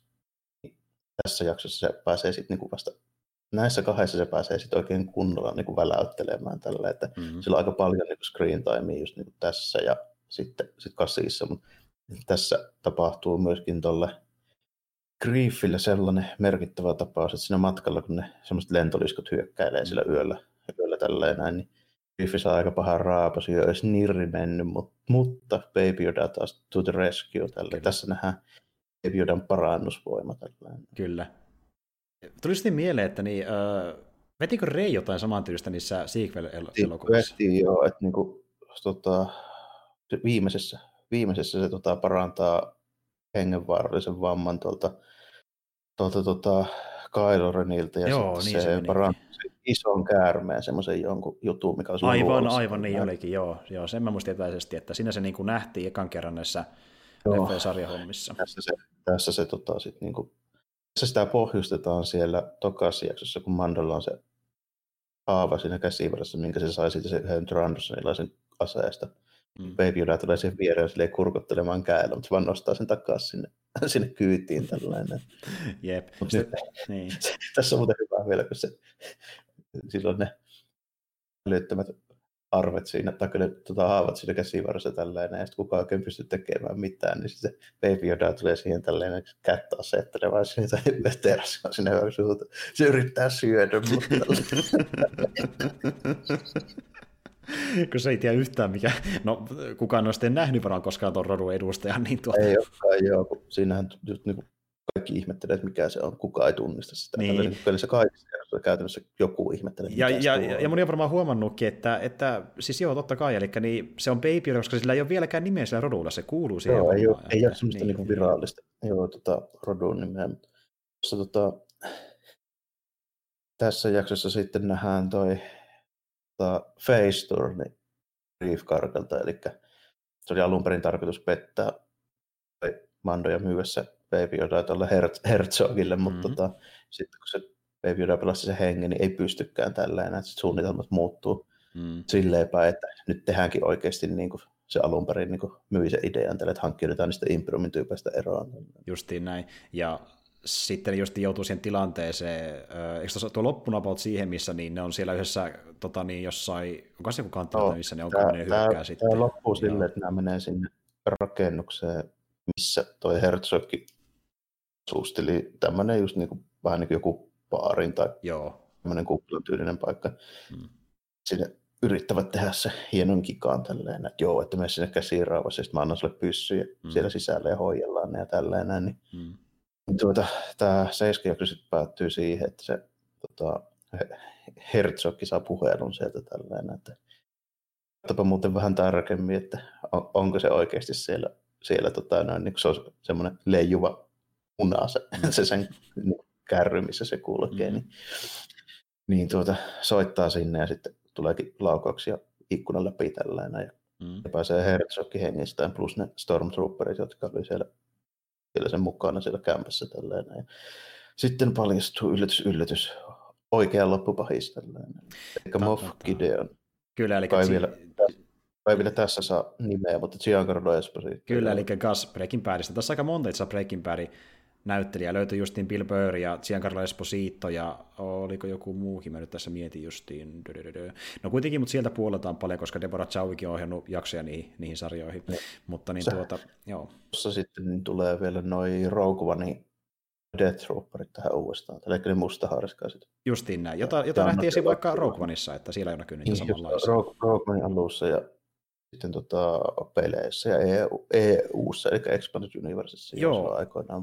Eli Kyllä. vähän tämmöisiä, niin kuin, jos pitäisi sanoa, sanoa niin kuin, tota, Imperiumin mittapuulla, niin ja kybernetisesti paranneltuja niin erikoisjoukkoja, vähän niin kuin joku SEAL Team tai tälleen, näin, niin kuin voisi olla Stormtrooper mittapuulla. Joo, joo, sen tyylinen. Ja Tämmöiset konepistooli-tyyliset aseetkin, niille vielä vähän niin kuin just jotkut, jotkut tämmöiset antiterroristijoukot tälleen, jotka menee vaikka hoitaa lentokonekauppauksen. Tälleen. Kyllä, kyllä, joo. Ja Moff Gideon on mestoilla ja sitten niin tuota, öö, oliko se tässä vai seuraavassa jaksossa, kun nähdään niitä Incinerator Troopereita, eli niillä on Tässä- punaista siinä armoissa. Tota, seuraavassa jaksossa tämä päättyy nyt tähän, näin, kun Moff Gideon tulee paikalle TIE Factorilla, jossa muuten siivet kääntyy ja siinä on laskutelinen Mm. pohja, sitä ei ole nähty koskaan aiemmin. Nimenomaan, siivet Leffoissa. taittuu ja se on sellainen vähän niin kuin luksus äh, TIE Fighter, siltä se näyttää Joo, se-. Se on tota, ilmeisesti konseptitaiteesta otettu se idea niihin laskutelineen si- kääntyviin siipiin. Joo, jostain vähän vanhemmasta konseptitaiteesta. Joo. Ja tota, anyway, niin tuossa taas on aika pitkälti se... Tämä päättyy silleen, että tämä Mando soittaa kuilille, että nyt on muuten kiire tälle, että vie se vauva takaisin sinne alukseen ja kytken noin turvallisuusprotokollit päälle tälle. Ja sitten kaksi Tor- Stormtrooper Scouttia lähtee sen perään. Se päättyy just siihen. Tälle ei vielä tiedä, miten se... Viimeinen shotti muistaakseni tässä on Cliffhanger, jossa toi Baby Yoda on yksi semmoisessa tiltissä vaan jäänyt siihen maahan. Niin justi, okei, aivan. Eli me nähdään vasta tämä dramaattinen kuolemakin sitten siinä. Se on dramaattinen Joo. kuolema seuraavassa, eli kasi jaksossa. Nyt voi melkeinpä Kyllä Redemptioni, joka oli, ja tämä jakso oli sitten viimeistään se Taika Waititin ohjelma jakso, ja se muuten näkyy parissa jutussa, mutta niin tuota anyway, tämä al, al, alussa just nähdään siinä, alkaa, joo, alkaa joo. sillä, että tuo kuil puoli tälleen, se makaa siinä, siinä maassa tälleen, ja sitten nuo skoutit on napannut sen tota, Baby Yoda. Ja, ja, ja, eikä mene siellä baaristakaan kovin hyvin tälle, että toi sitten siinä koittaa vähän neuvotella ja huuella sieltä ikkunasta, että miten se tehdään tällä ja näin. Sitten sillä välin toi Stormtrooperit kantaa sinne tota, E-Web Blasteria, eli semmoinen iso, vähän niin kuin raskas konekivääri tällä ja Sitten tuo Moff Gideon esittää siinä uhkavaatimuksia, että jos se tuu pihalle, niin kohta ammutaan palaa siis koko mökki tällä. Niin. Eikä siellä ole ketään tahansa ampumassa, nimittäin äh, tilannehan oli se, että kun ne pitisi aika paljon trooperia tuohon kohtaukseen, niin siinä ei ollut tarpeeksi... over. Kyllä, Joo. Five First äh, tota, niin, niin, Squadronista niin pyydettiin näitä niin kuin faneja, jotka on tehnyt omia trooperiarmoreita, ja he on siellä niin taustajoukkoina osittain näyttelijöiden lisäksi, eli aika Joo, siistiä, on pääsi mukaan. on niitä 25-30 sieltä. Tällä Joo, se oli muistaakseni silleen, että suuri osa oli niin Five of Firstista ja sitten Joo. pieni osa on niin jotain muita sivuosa näyttelijöitä, mutta Siinä oli, kävi vähän silleen, että niillä loppui Stormtroopereiden asusta. Että siinä, siinä niin, vaiheessa. niin, niin sitten pyydettiin näitä, joilla oli se valmiiksi jo käytössä ja säästi ehkä rahaakin siinä aika paljon.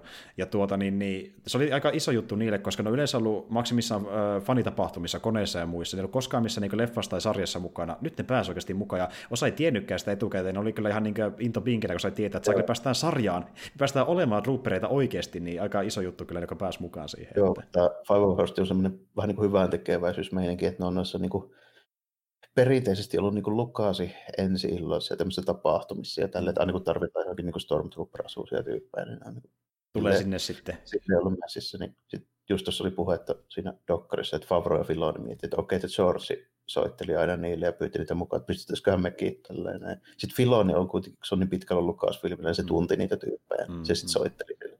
Ja nehän tuli, nehän tuli. ja, mutta jos oli aika siistiä, että ne sai niitä messiä sinne faneja. Ja tota, anyway, öö, ja sitten tilanne näyttää hyvin pahalta, mutta apujoukot saapuvat.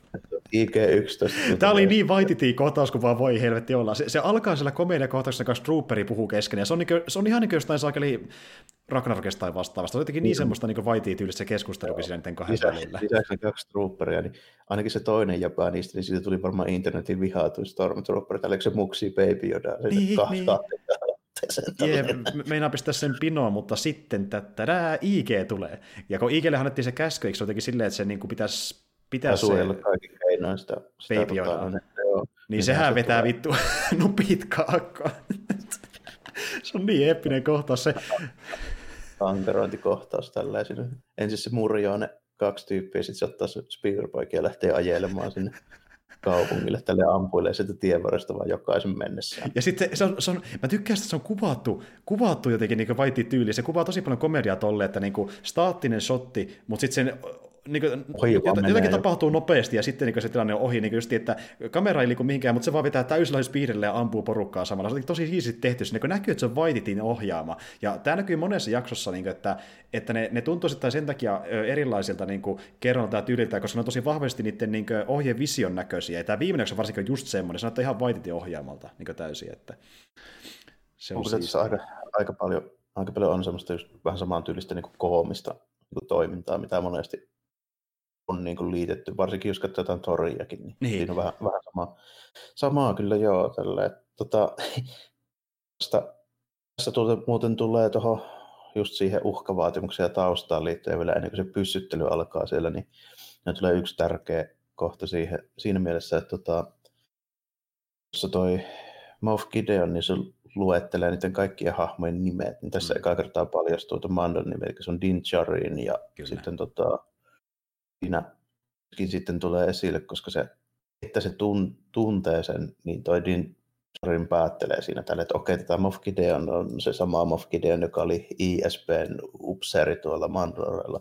Eli siis ISP on lyhenne tuosta Imperial Security Bureausta. Mm, mm. Tämmöinen, mitähän mä nyt sanoisin, avaruuskestapo vähän niin kuin. Joo, saman tyylinen. Ja... Joo. Eli tämmöinen tu- turvallisuuspalvelu, jolla olisi niin agentteja pyörimässä ja sitten ne tämmöiset ei-toivotut tyypit ja mahdolliset niin kuin kapinallisten kanssa niin kuin yhteistyötä tekevät tai jotkut force ja tälleen, niitä, jotka etsitään jo jahataan. Tällainen. Niin, niin näin, joo. Ja tämä on mielenkiintoista, että niin kuin, ton tyylisiä niin kompleksia on vielä noin vahvasti olemassa. Sitten toki ei ole pitkän aikaa, kun imperiumi käytännössä lyötiin, ainakin niiden ö, isoimmat johtajat sieltä, mutta edelleen näitä niin kuin, ö, erilaisia niin kuin instituutioita ja muita, mitä ö, justiin tota, niin Palpatine niin synnytti, niin ne ei kadonnut tietenkään mihinkään, ne on vielä jollain tasolla olemassa ja yrittää toimia parhaansa mukaan siellä taustalla. Niin, ilmeisesti, että... ilmeisesti se on vähän niin kuin edelleenkin oma bossa kuitenkin tälle, että mm. se Karaduna tunnistaa sen sillä mielessä tälle, se sanottiin, että eikö, mukaan, että eikö sitä telotettu sotarikoksista jo silloin niin joo, joo, sitten. totta. Onpa se tässä myöskin, niin, plus, että tässä myöskin sanotaan, että se Gradon on Alderanilta kotoisin, eli siis ekalta planeetalta, mikä Starilla posaatettiin taivaan, niin siinä tulee samalla esille vähän niin kuin motivaatio, että minkä takia se on niin innokkaasti impromin tyyppejä vastaan lähdössä. Nimenomaan, sillä on, sillä on se vendetta, oma vendetta siinä. Tässä muuten justiinsa toi, toi tota, toiminta kohtauksen alusta, just vähän ennen sitä, kun se käy selville, että tässä nyt ilmeisesti on hirveän hyvin vaihtoehtoja. Carl Wettersillä on pari hyvää kohtaa, missä näyttää sen, se ottaa pari rohkaisuriippuja sieltä baarit, kun se lähtee pihalle. Nimenomaan, ja siis muutenkin tuntuu siltä, että ne hahmot, jotka aiemmin ei ollut niin komerisia, niin sitä tehdään nyt komerisia, koska vaititti. Tuossa, Joo. Niin, tai niin kuin juttu tälleen, millä niin kuin kevennetään sitä tilannetta, mutta just silleen sopivassa että sitä ei, liik- sitä ei tehdä slapstickia. Mutta ei, niin kuin, ja, ja tuo on tosi, niin kuin...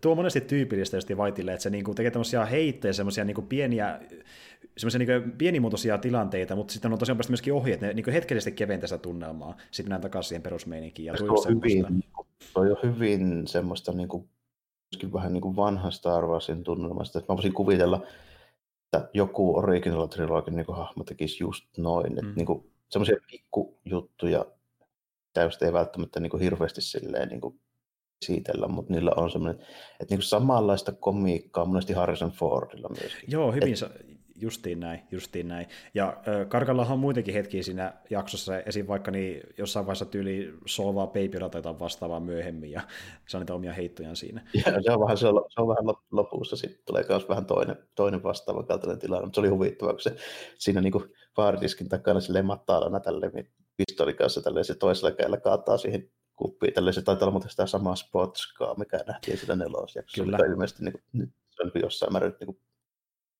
tämmöinen ilmeisesti joku uusi trendikäs juttu tälleen, näistä ei aiemmin ainakaan muista kuulleeni koskaan. Mm, mm. Se hyvä, kun se kippaa semmoiseen niin snapsilasiin siitä tälleen, tälleen niin lähtee pian, sille mä nauran kyllä. Joo. Jotenkin tyypillinen semmoinen juttu, mikä niin kuin, se just kuvitella, että joku, joku niin western-tyyppi tekisi noin tällainen. Jep, totta.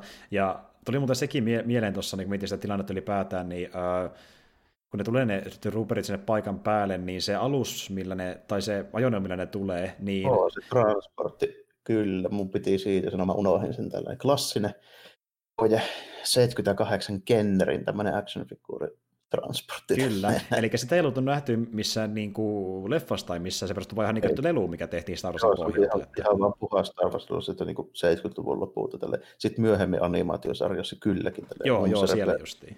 Joo, justiin näin. Mutta joo, anyway, niin, äh, kun se tulee se IG sekoittaa pakkaa, sitten muki pääsee tekemään vastahyökkäyksen, niin lopulta sitten Gideon ja kaverit joutuukin vähän niin kuin alakynteen. No, tässä tulee ihan hyvää tappelukohtaus, niin kuin kunnon, kunnon pyssyttelymeininki tällainen, niin missä paljon porukkaa ja tällä. Tämä on niin ensimmäinen semmoinen, voisi sanoa, että niin iso ampuilujuttu, että siinä, niin kuin, siinä nelosjaksossa niin siinä tulee semmoinen kylän puolustus, mutta tämä on niin kuin enempi, enempi niin kuin kunnon tappelu. Justiin näin. Se on vähän isompi niin kuin taistelu, jossa on monta kymmentä niin kuin sitten sotimassa siellä.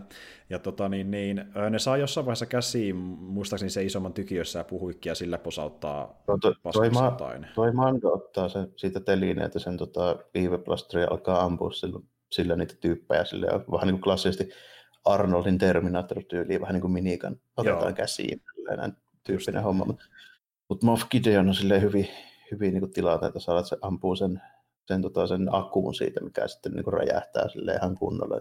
Siinä tulee tämmöinen vähän kriittisempi tilanne tälle, että niin Tankars sitten joutuu perääntyä takaisin sinne, sinne saluunaan tälleen, ja sitten Mando on aika heikossa hapeessa tälleen, ja sitten koitetaan keksiä, että mi- miten tätä karataan. Niin... Niinpä.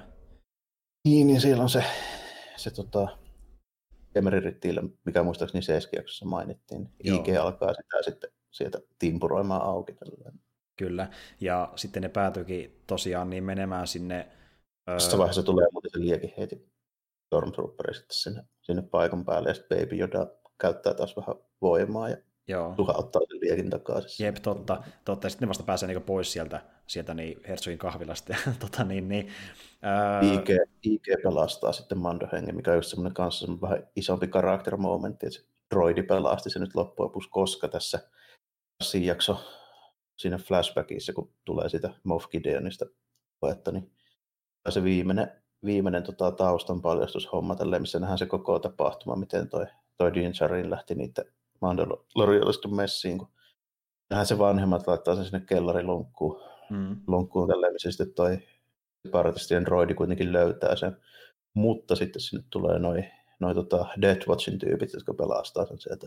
Joo, siinä, joo. siinä nähdään se tota, siniharskaisia jätkiä, jolla on se Deadwatchin vaakuna siinä olkotapauksessa. Joo, jep.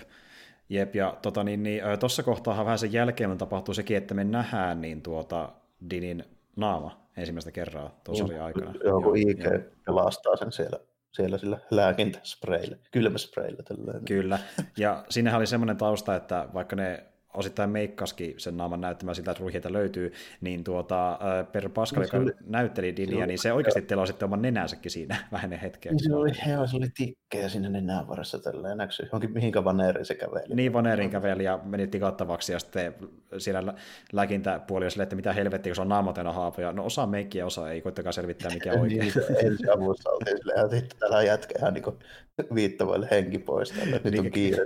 Ei kun nämä muut on meikkiä, tämä yksi on vaan. Niin se vaneri vai sirkkeli, että kumpi. mutta, mutta joo, tota, niin, niin, siinä sitten nähdään, ja äh, kuitenkin hän toki sitten pistää sen kypärän taas pian päähänsä ja lähtee sitten siitä jatkamaan sinne viemäristöön päin. Ja... Ei tarvinnut valaakaan siinä mielessä rikkoa, että mm. droidi ei ole oikeasti kukaan oikea ihminen. Nimenomaan, ja sen oli pakko lääkitä se, että se voi jatkaa sitä eteenpäin, että niin, ihan niin kuin syystäkin. Ja tota, niin, niin, eikö ne sen viemärin kautta päätynyt sinne la- Sinne la- laavavirralle, mutta sinne tulee vielä se kohtaus tälle, tuolle Jarinille selviää se, että Imperiumi on hyökännyt sinne niiden, se heimon sinne jemmaan, tällä sieltä löytyy niitä tota, aariskoita pinottuna siihen tota, käytävälle, ja sitten ainoa, joka on jäljellä, niin on se armor. Joo, niin justiin. Ja joo, se käy sitten, sille puhumassa jo totta. Joo. Armor antaa vähän, vähän tota moraalista tukea ja vähän vinkkejä tälleen siinä, että, että tota, antaa sitten mahdollisen tehtävän, että joo, että nyt sun pitää sitten etsiä ne sopiva. Että niin kauan kasvatti vanhempana Baby Yodalle, kunnes löydät se paikka, mihin se kuuluu. Tällainen. Mm. Sitten se antaa se Mudhornin vaakunan sille, plus sitten tota, ton Jetpackin. Joo, totta. Niin, ja sittenhän se puhukin silloin ihan sarjan alkupuolella, että pitää ostaa joskus tuommoinen, niin hän saa vihdoinkin se sitten itselleen. Armorilla saa Jetpackin. Siinä, sitten, siinä vaiheessa, kun ne tyypit sitten lähtee sieltä niiden tunneleiden kautta sinne laavavirralle, niin siinä tulee vielä ihan hyvä toimintakohtaus sitä armorilla, joka jää sinne jälkeen. Tulee neljä Stormtrooperia sinne se tota, mestoille, se pajaava saralla vähän kopuuttelee niitä. Totta. niitä sit, Pistää tosiaan Rupert paskaksi aika nopean tahtiin, mutta joo, sekin näyttää sitten vähän äh, vasara siihen mukaan toimintaan. Ja sitten ne päätyikin aika pian ton jälkeen sinne lavatunneliin, missä sitten mennään sen äh, lautan avulla pois sitä paikan siinä, päältä. Siinä ja... muokattu R2, vähän niin kuin kondolikuskina. Kyllä, kyllä, tämmöisellä aika pelottavalla virralla. Ja kun mä just niin Carvetersia, se, se just niin kuumotti paljon, kun se näytti oikeasti siltä, että mennään sen laavan päälle, kun oli vähän liian tehokkaan näköiset efektit. Se tuli tosi makuuttava, joo. kyllä, kyllä, hyvältä näytti. Ja sitten siinä, niin, kun ne pääsee sinne, niin tuota, sen tunnelin suulle, niin kuitenkin huomaa, että täällähän onkin vielä sitten näitä. Improvin tyypit oottelemassa. Tässä Ei. tulee sitten tuommoinen ikeen uhrautumiskohtaus, missä se sitten viimein posauttaa sen se itse tuohon. Kyllä, hän saa vihdoinkin tehdä se. Vihdoinkin on hyvä syy posauttaa itsensä. Ja sitten ne pääsee sen avulla karkuun. Mutta ei siinä kaikki, vielä on Final Bossi. Eli niin tuota... Final Bossi, Moff Gideon tulee vielä TIE sieltä ampuilemaan tällainen. Se pääsee ensimmäistä kertaa sitten sankaroimaan jetpackille. Nimenomaan, ja se on kyllä aika eeppinen toimintakohtaus, just tuonne niin kunnon loppuhuipennus, ja ö, tota, niin, niin, eikö se jotenkin silleen, että se laittoi räjähteen siihen TIE Fighteriin sen Joo, se, aikana? Se, tota, sillä, sillä tota, no, niin vaijerilla nappasi kiinni siitä hävittäjästä ja sitten asetti ne räjähteet, mitä se nyt on käyttänyt ainakin kolmas nelosjaksossa jo aiemmin, niin tota, Joo. siihen TIE Factorin siipeen tällainen. Joo, kyllä. Sen, sen siitä sitten vekeä tällainen. Mutta ei siinä vielä kaikki. Ei. näyttää siltä, että hommat, hommat ei ole loppunut tällä. Ja sitten Kara jää Vetersin kanssa sinne, sinne tota, planeetalle. Sitten Ando ja Baby Yoda lähtee. Sitten vielä loppuhuipennus, missä näytetään, että Moff Gideon selvisi tällainen.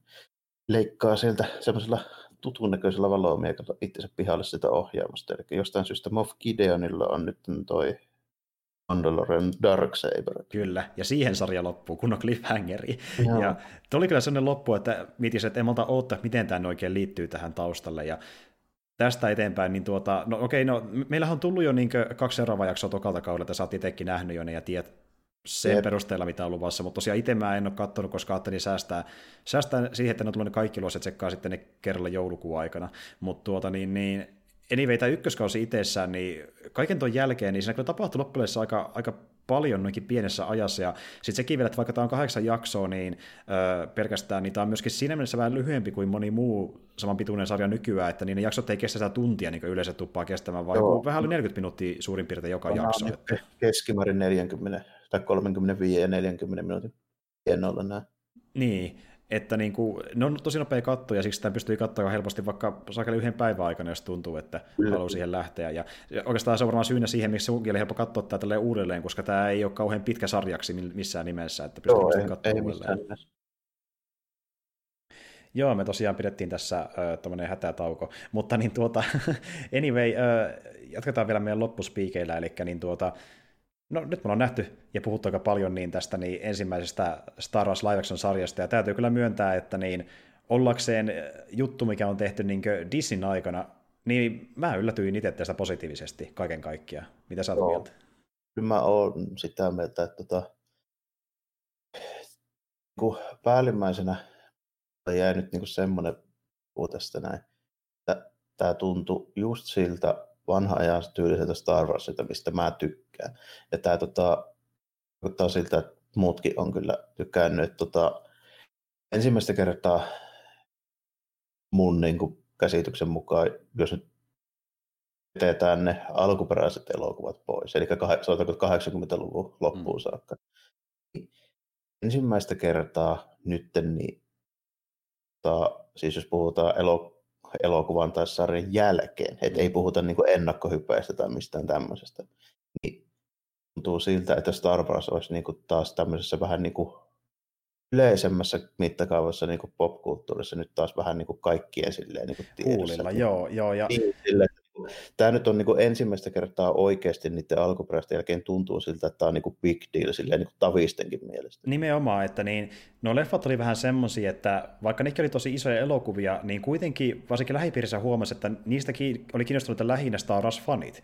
Kun no, ja, sitten... ja, kaikista löytyi jotain jupina ja niistä ei sitten loppujen lopuksi kuitenkin, niin niistä jäi vähän semmoinen niin kuin kädenlämpöinen maku. Niin, että ei Mutta ne ollut sen kummempia kuin... Joo, niin tästä nyt niin kuin tuntuu, että kaikki on niin kuin aika lailla Justiin näin. Ja justiin se, että niin kuin joku, joku ei välttämättä aiemmin välittänytkään Star Warsista, niin Manori on kiinnostanut, koska se on semmoinen niin omintakainen homma, että se toimii niin ihan standalone hommana täysin. Ja sitten mm. niin kuin kuitenkin, kuitenkin, vaikka mä sanoin äsken, että niin kuin tuota, lähinnä Star Wars fanit kiinnostuneista elokuvista, niin tämä on silti vielä enemmän myöskin faneille tehty, koska tässä no, tuodaan niin. noita referenssejä ja muita, mikä meinaa sitä, että kun ne ei kuitenkaan ole tapetilla, mutta on taustalla, eli meinaa sitä, että jos on seurannut Lorea paljon niin elämänsä aikana vuosikymmeniä ja parhaimmillaan niin kuin Jarmo, niin se palkitsee fania, kun huomaa näitä asioita. Ja tämän takia me puhuttiin, että se oli kaksi tuntia tänäkin päivänä, koska niitä se niin paljon asioita, mitä pystyy bongata fani varsinkin näistä, tässä sarjasta. No, tässä, on, tässä on hyvä tasapaino sen suhteen, että tämä niin kantaa itse itsensä tarinan puolesta ihan täysin, mutta sitten niin kuin tässä just on hirveästi kaikkea. Huomaa kyllä, että tämä on niin just Filonin meininkiä, kun se niin kuin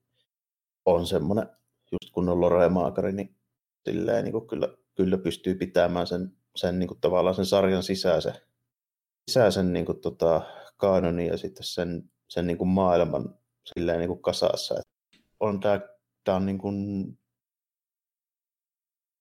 heittämällä parasta live tota Star Warsia niin kuin 84 jälkeen. Vähän vaikuttaa siltä, että niin, ö, tässä Jarmo viittasi Return of the Jedi-elokuvaan, ja ai ai ai ai, tuli ehkä pieni virhe siihen matkaan, nimittäin hän tarkoitti tietenkin varmaan vuotta 83, mutta ei sen kummempaa. Jatketaan eteenpäin.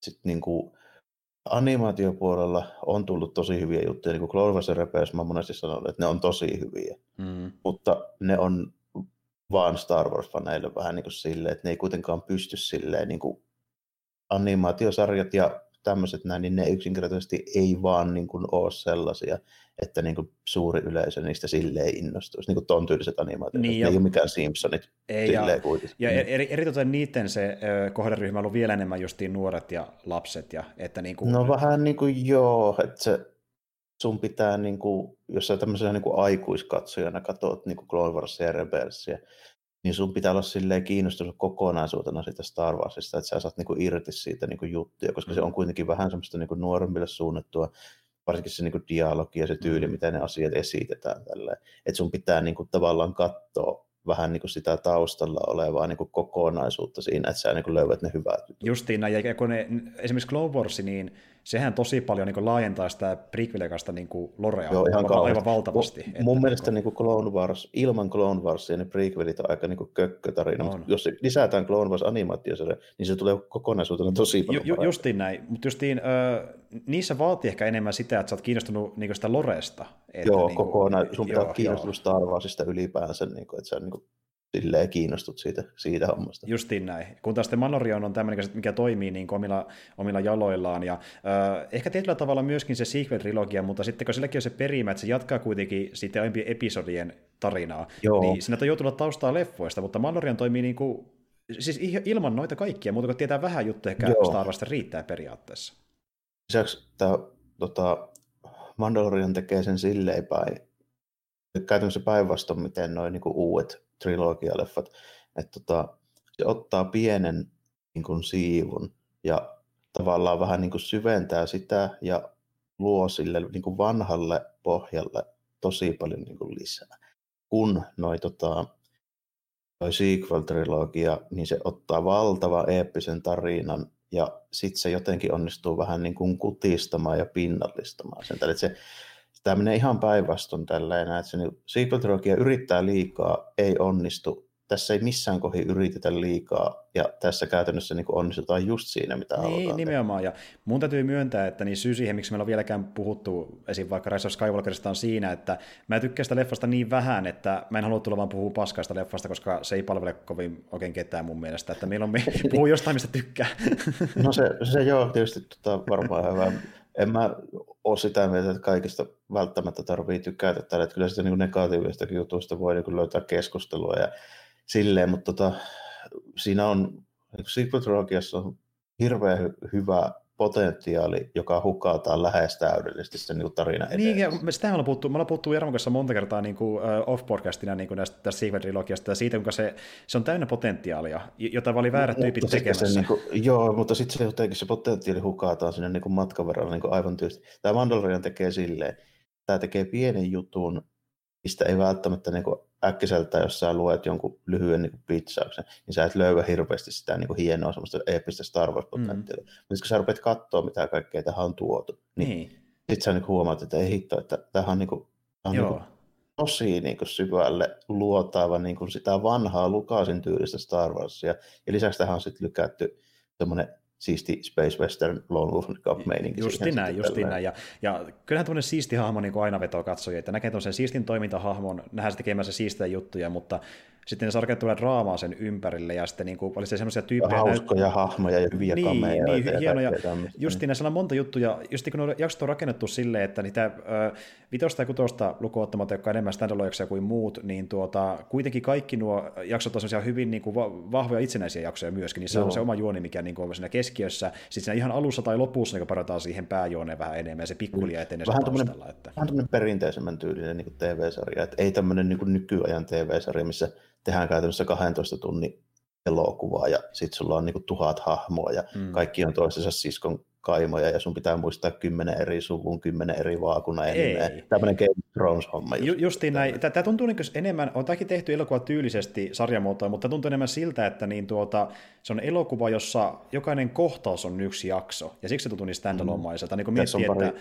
on tästä pari selvää niin X-Files creature feature ja tälleen näin niin väliin aina livautettu, että on. tämä on siinä mielessä vähän erilainen, erilainen niin kuin monet nykyisarjat. Ehdottomasti, just kun miettii, että eka jakso on vähän niin kuin se tuota niin, pohjustuskohtaus leffassa, mun jakso on vähän niin kuin joku 10 minuutin kohtaus leffassa, ja sitten se niin, tuota, mercenarikohtaus tai jakso on vähän niin kuin yksi kohtaus leffassa, niin se tuntuu niin kuin, että elokuva, mm. jossa jokainen kohtaus on rakennettu omaksi pieneksi juonekseen, no ja jätetty osiin, siltä se tuntuu niin, jos, jos tästä lähtisi leikkaamaan niin kuin leffaa, niin ne kantavat niin kuin runkojaksot olisi ykkönen, kolmonen, seitsemän ja kasi.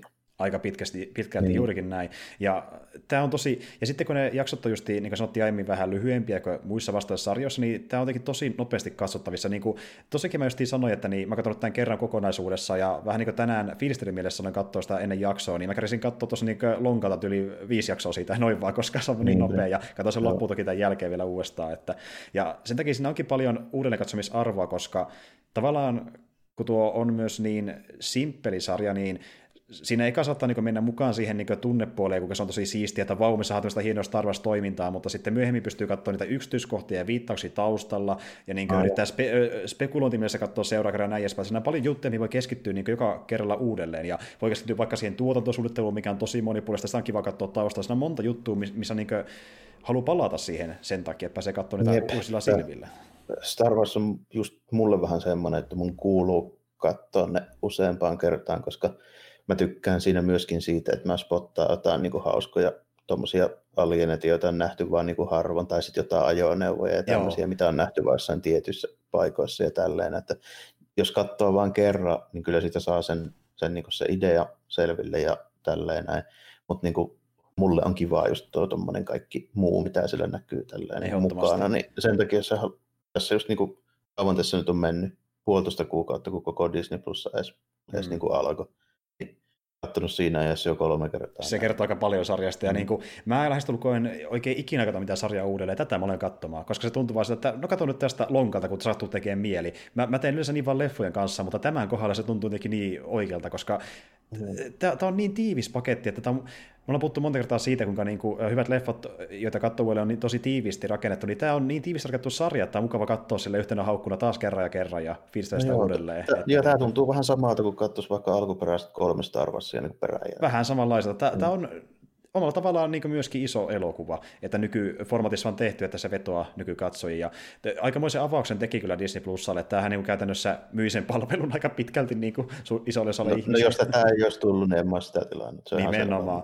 Että niin kuin, no oikeastaan ainoa asia, mikä saisi kiinnostaa, oli tuo Glow Warsin uusi no, Glow Warsin 7 oikeasti, joka kiinnostaa niin kuin tähän niin päälle, sillä on niin tasan kaksi juttua, minkä takia mä maksan niin, sitä. Niin. Ja, ja okei, okay, okei, okei, ylipäätään joku alusta, mistä edes näkee Glow Wars, se on huonosti saatavilla muutenkin, mutta... Se on se ongelma, just kun sitä, varsinkin katsotaan 7 kautta, sitä ei tunnu saava yhtään mistään. Samaa muuta, mutta Mandalorianin kanssa tälle. Mm. Tämä tuli pihalle Yhdysvalloissa, niin kaikki oli tullut käytännössä niin tämän vuoden vuodenvaihteeseen mennessä. Niin, niin nimenomaan. Missä Blu-rayt? Ei missään. Ei missään, ei missään. Ja mm saa nähdä milloin tulee, mutta aika no tulee, niin. aika tulee jossain vaiheessa.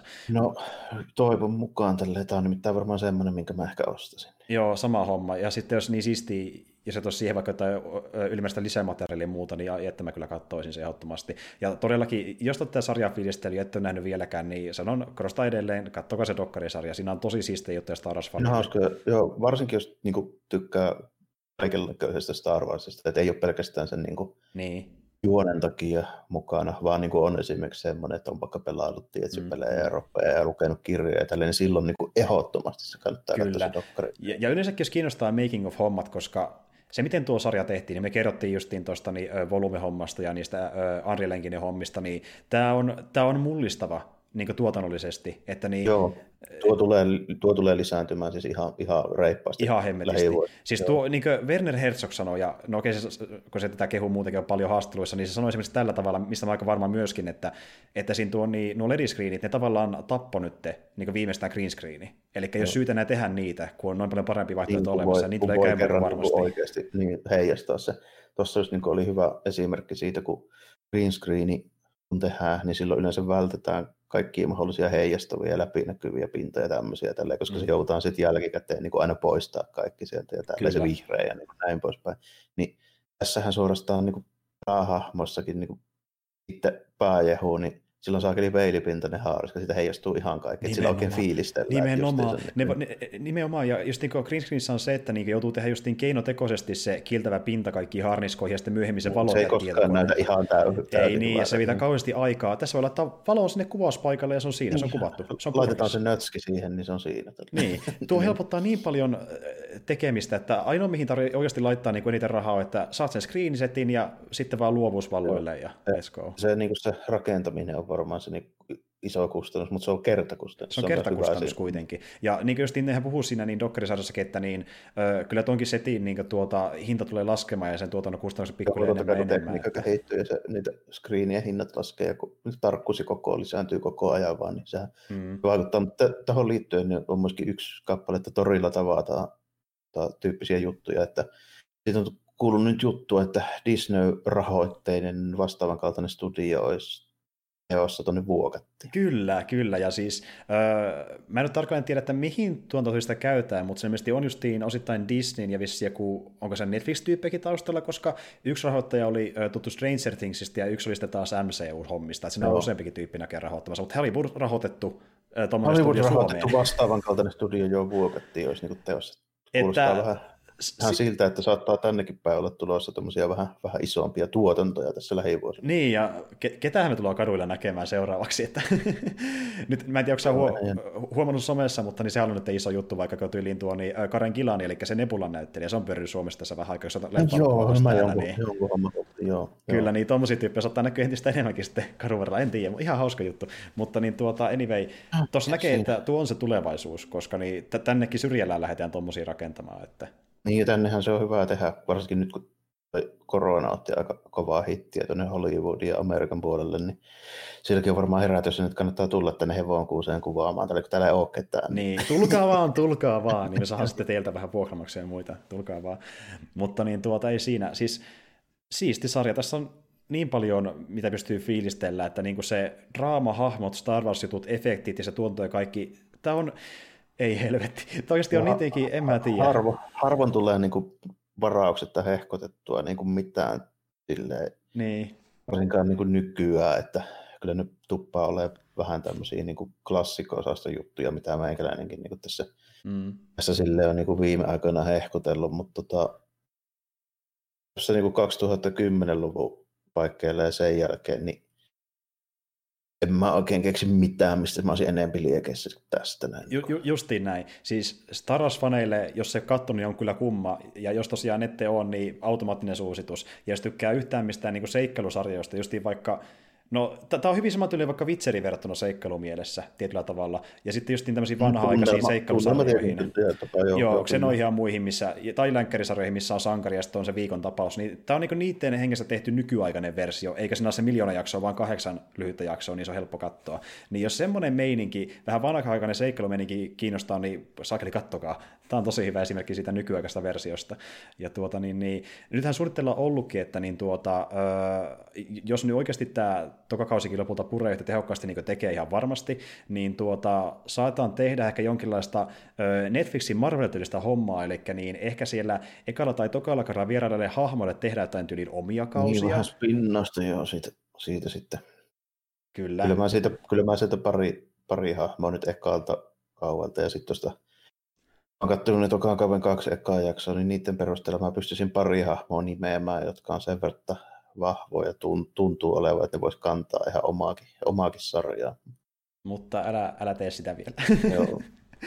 Joo, me tullaan puhumaan varmasti kakkoskaustakin myöhemmin, kun me saadaan se vaan nähtäväksi. Se voi ehkä venähtää tyli ensi vuoden puolelle, mutta palataan siihen, että, että niin, tästä kyllä tullaan puhumaan lisää. Tämä on, tämä on niin, niin ö, lähivuosilta yksi parhaimmista niin kuin, tuota tämmöistä seikkailutoimintasarjasta, mitä mä oon nähnyt niin helposti, että niin, tuota, jos, jos Witcher vaikutti ihan viihdyttävältä, niin tämä menee vielä uudelle levelille mun mielestä kevyesti. Että, niin kuin... Joo, on tämä siis siinä mielessä, että ole samanlaista tunnesidettä Witcheriin tietenkään kuin Star Warsiin, mutta niin kuin niin. jopa ilman sitäkin niin voisin kuvitella. Kyllä. Siis vi- vi- viimeksi jotain niin tämmöistä johonkin valmiiseen vanhempaan juttuun pohjautuvia sarjoja, mitä mä oon fiilistellyt tällä tavalla, ollut yli ne ensimmäiset niin kuin Netflixin Marvel-hommat.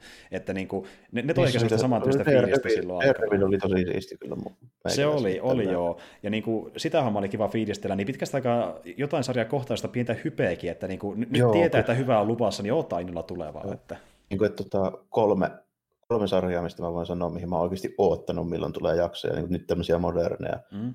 Joo, tämä Stranger Things ja Daredevil. Joo, ne on kyllä ihan loistavia, mutta Rip Daredevil, ikävä kyllä. Joo, ikävä kyllä. Mutta sitä saattoi kuitenkin ihan suht monta jaksoa. Ja ne löytyy, edelleen, ne löytyy edelleen sieltä, jos haluaa Tuossa tuli muuten mieleen ihan, ihan ohi menen, niin Netflixi toi Daredevil-lisenssi loppuu ihan, ihan näillä näppäimillä, eli se on vapaa käytettäväksi tuolla Disney puolella. Mä vähän veikkaan, että niin Marvel vissiin tekee sitä maksimissaan kuin sivuhahmo, että ne ei halua tehdä sitä uudestaan, kun tuli niin jotenkin definitiivinen versio tähän mennessä. Niin kuin, mm, ää... Vaikea kuvitella, että se niin kuin aika äkkiseltään tälleen. Ehkä me nähdään sama nyt näyttelijä, sehän on täysin mahdollista, koska se on se, ne kuitenkin on sitäkin nyt pohjustanut, mä puhun pikkasen Marvelista, että niin kuin vaikka tämä Spider-Man-hommat, ne meinaa ottaa niin niitä ö, muita, mu, muiden niin aiempia Spider-Man-leffoja hahmoja siihen Spider-Man-leffaan, mikä on tulossa Joo, sitä se vähän kuuluu. Miksi ne voisi ottaa Daredevilin sarjamaailmasta ketään tämmöistä, että saa nähdä sitten? No, miksi ei, ja sitten miksei vaikka livauttaisi vähän sen, kun kerran She-Hulkia on tarjolla, niin siellä voisi She-Hulk ja Matt Murdock tavata vaikka oikeassa, missä ihan niinpä, ohi Niinpä, se on. Niin. Mutta palataan siihen myöhemmin, ja äh, just me puhuttiin tuosta äsken, että niin siinä animaatiohommista niin nähdään myöskin niin tyyppejä tässä Mandalorianissa, niin se viedään vähän vielä pitemmälle tokalla kaudella, mutta niin me palataan siihen sitten myöhemmin, kun me ollaan haluttu enemmän niitä jaksoja, ja jos, jos uskallatte, jos te haluatte tiisata ta- tahalta itse näistä vielä asiasta, niin jos menette katsoo IMDPC ja sieltä niin kuin hahme, miten nähdään Mandorin kakkoskaudella, niin sieltä paljastuu juttuja, mutta niin, että omalla ja, vastuulla. Jos käytätte mitään sosiaalista mediaa, niin sieltä varmaan tiedätte, kuitenkin, varmaan tiedätte niin. kuitenkin. Mutta anyway, me palataan siihen varmasti myöhemmin. Vau, me tehtiin aika pitkä jakso. Me puhuttiin kaksi ja puoli tuntia Palttiaralla pelkästään Mandalorianista, että ei siinä. Joo. Näissä tuppaa käymään näissä tämmöisissä aiheissa, mihin meikäläisellä on pitkät perinteet, niin vähän aina tälle, että niin Kurosava ja Star Wars on vähän semmoisia, mitkä jos mun kanssa rupeaa niistä juttelemaan, niin sitä ihan äkkiä selvitä. Varsinkin jos ne yhdistää ja tekee niistä niin, se amalgam. niin, Kyllä, mutta eiköhän tässä olisi pikkuhiljaa meidän keskustelua. Tosiaan jos kuuntelet tänne asti meidän, meidän jutusta. Ja tosiaan palataan kakkoskauteen sitten myöhemmin. Me tullaan näin näkymin palaamaan seuraavalla kerralla sitten kuulumisten merkeissä, eli puhutaan enemmän pelihommista, mutta ei muuta kuin siihen mennessä, niin kuulumisiin ja ensi kertaa. Moikka kaikille. Joo, kiitti ja morjesta.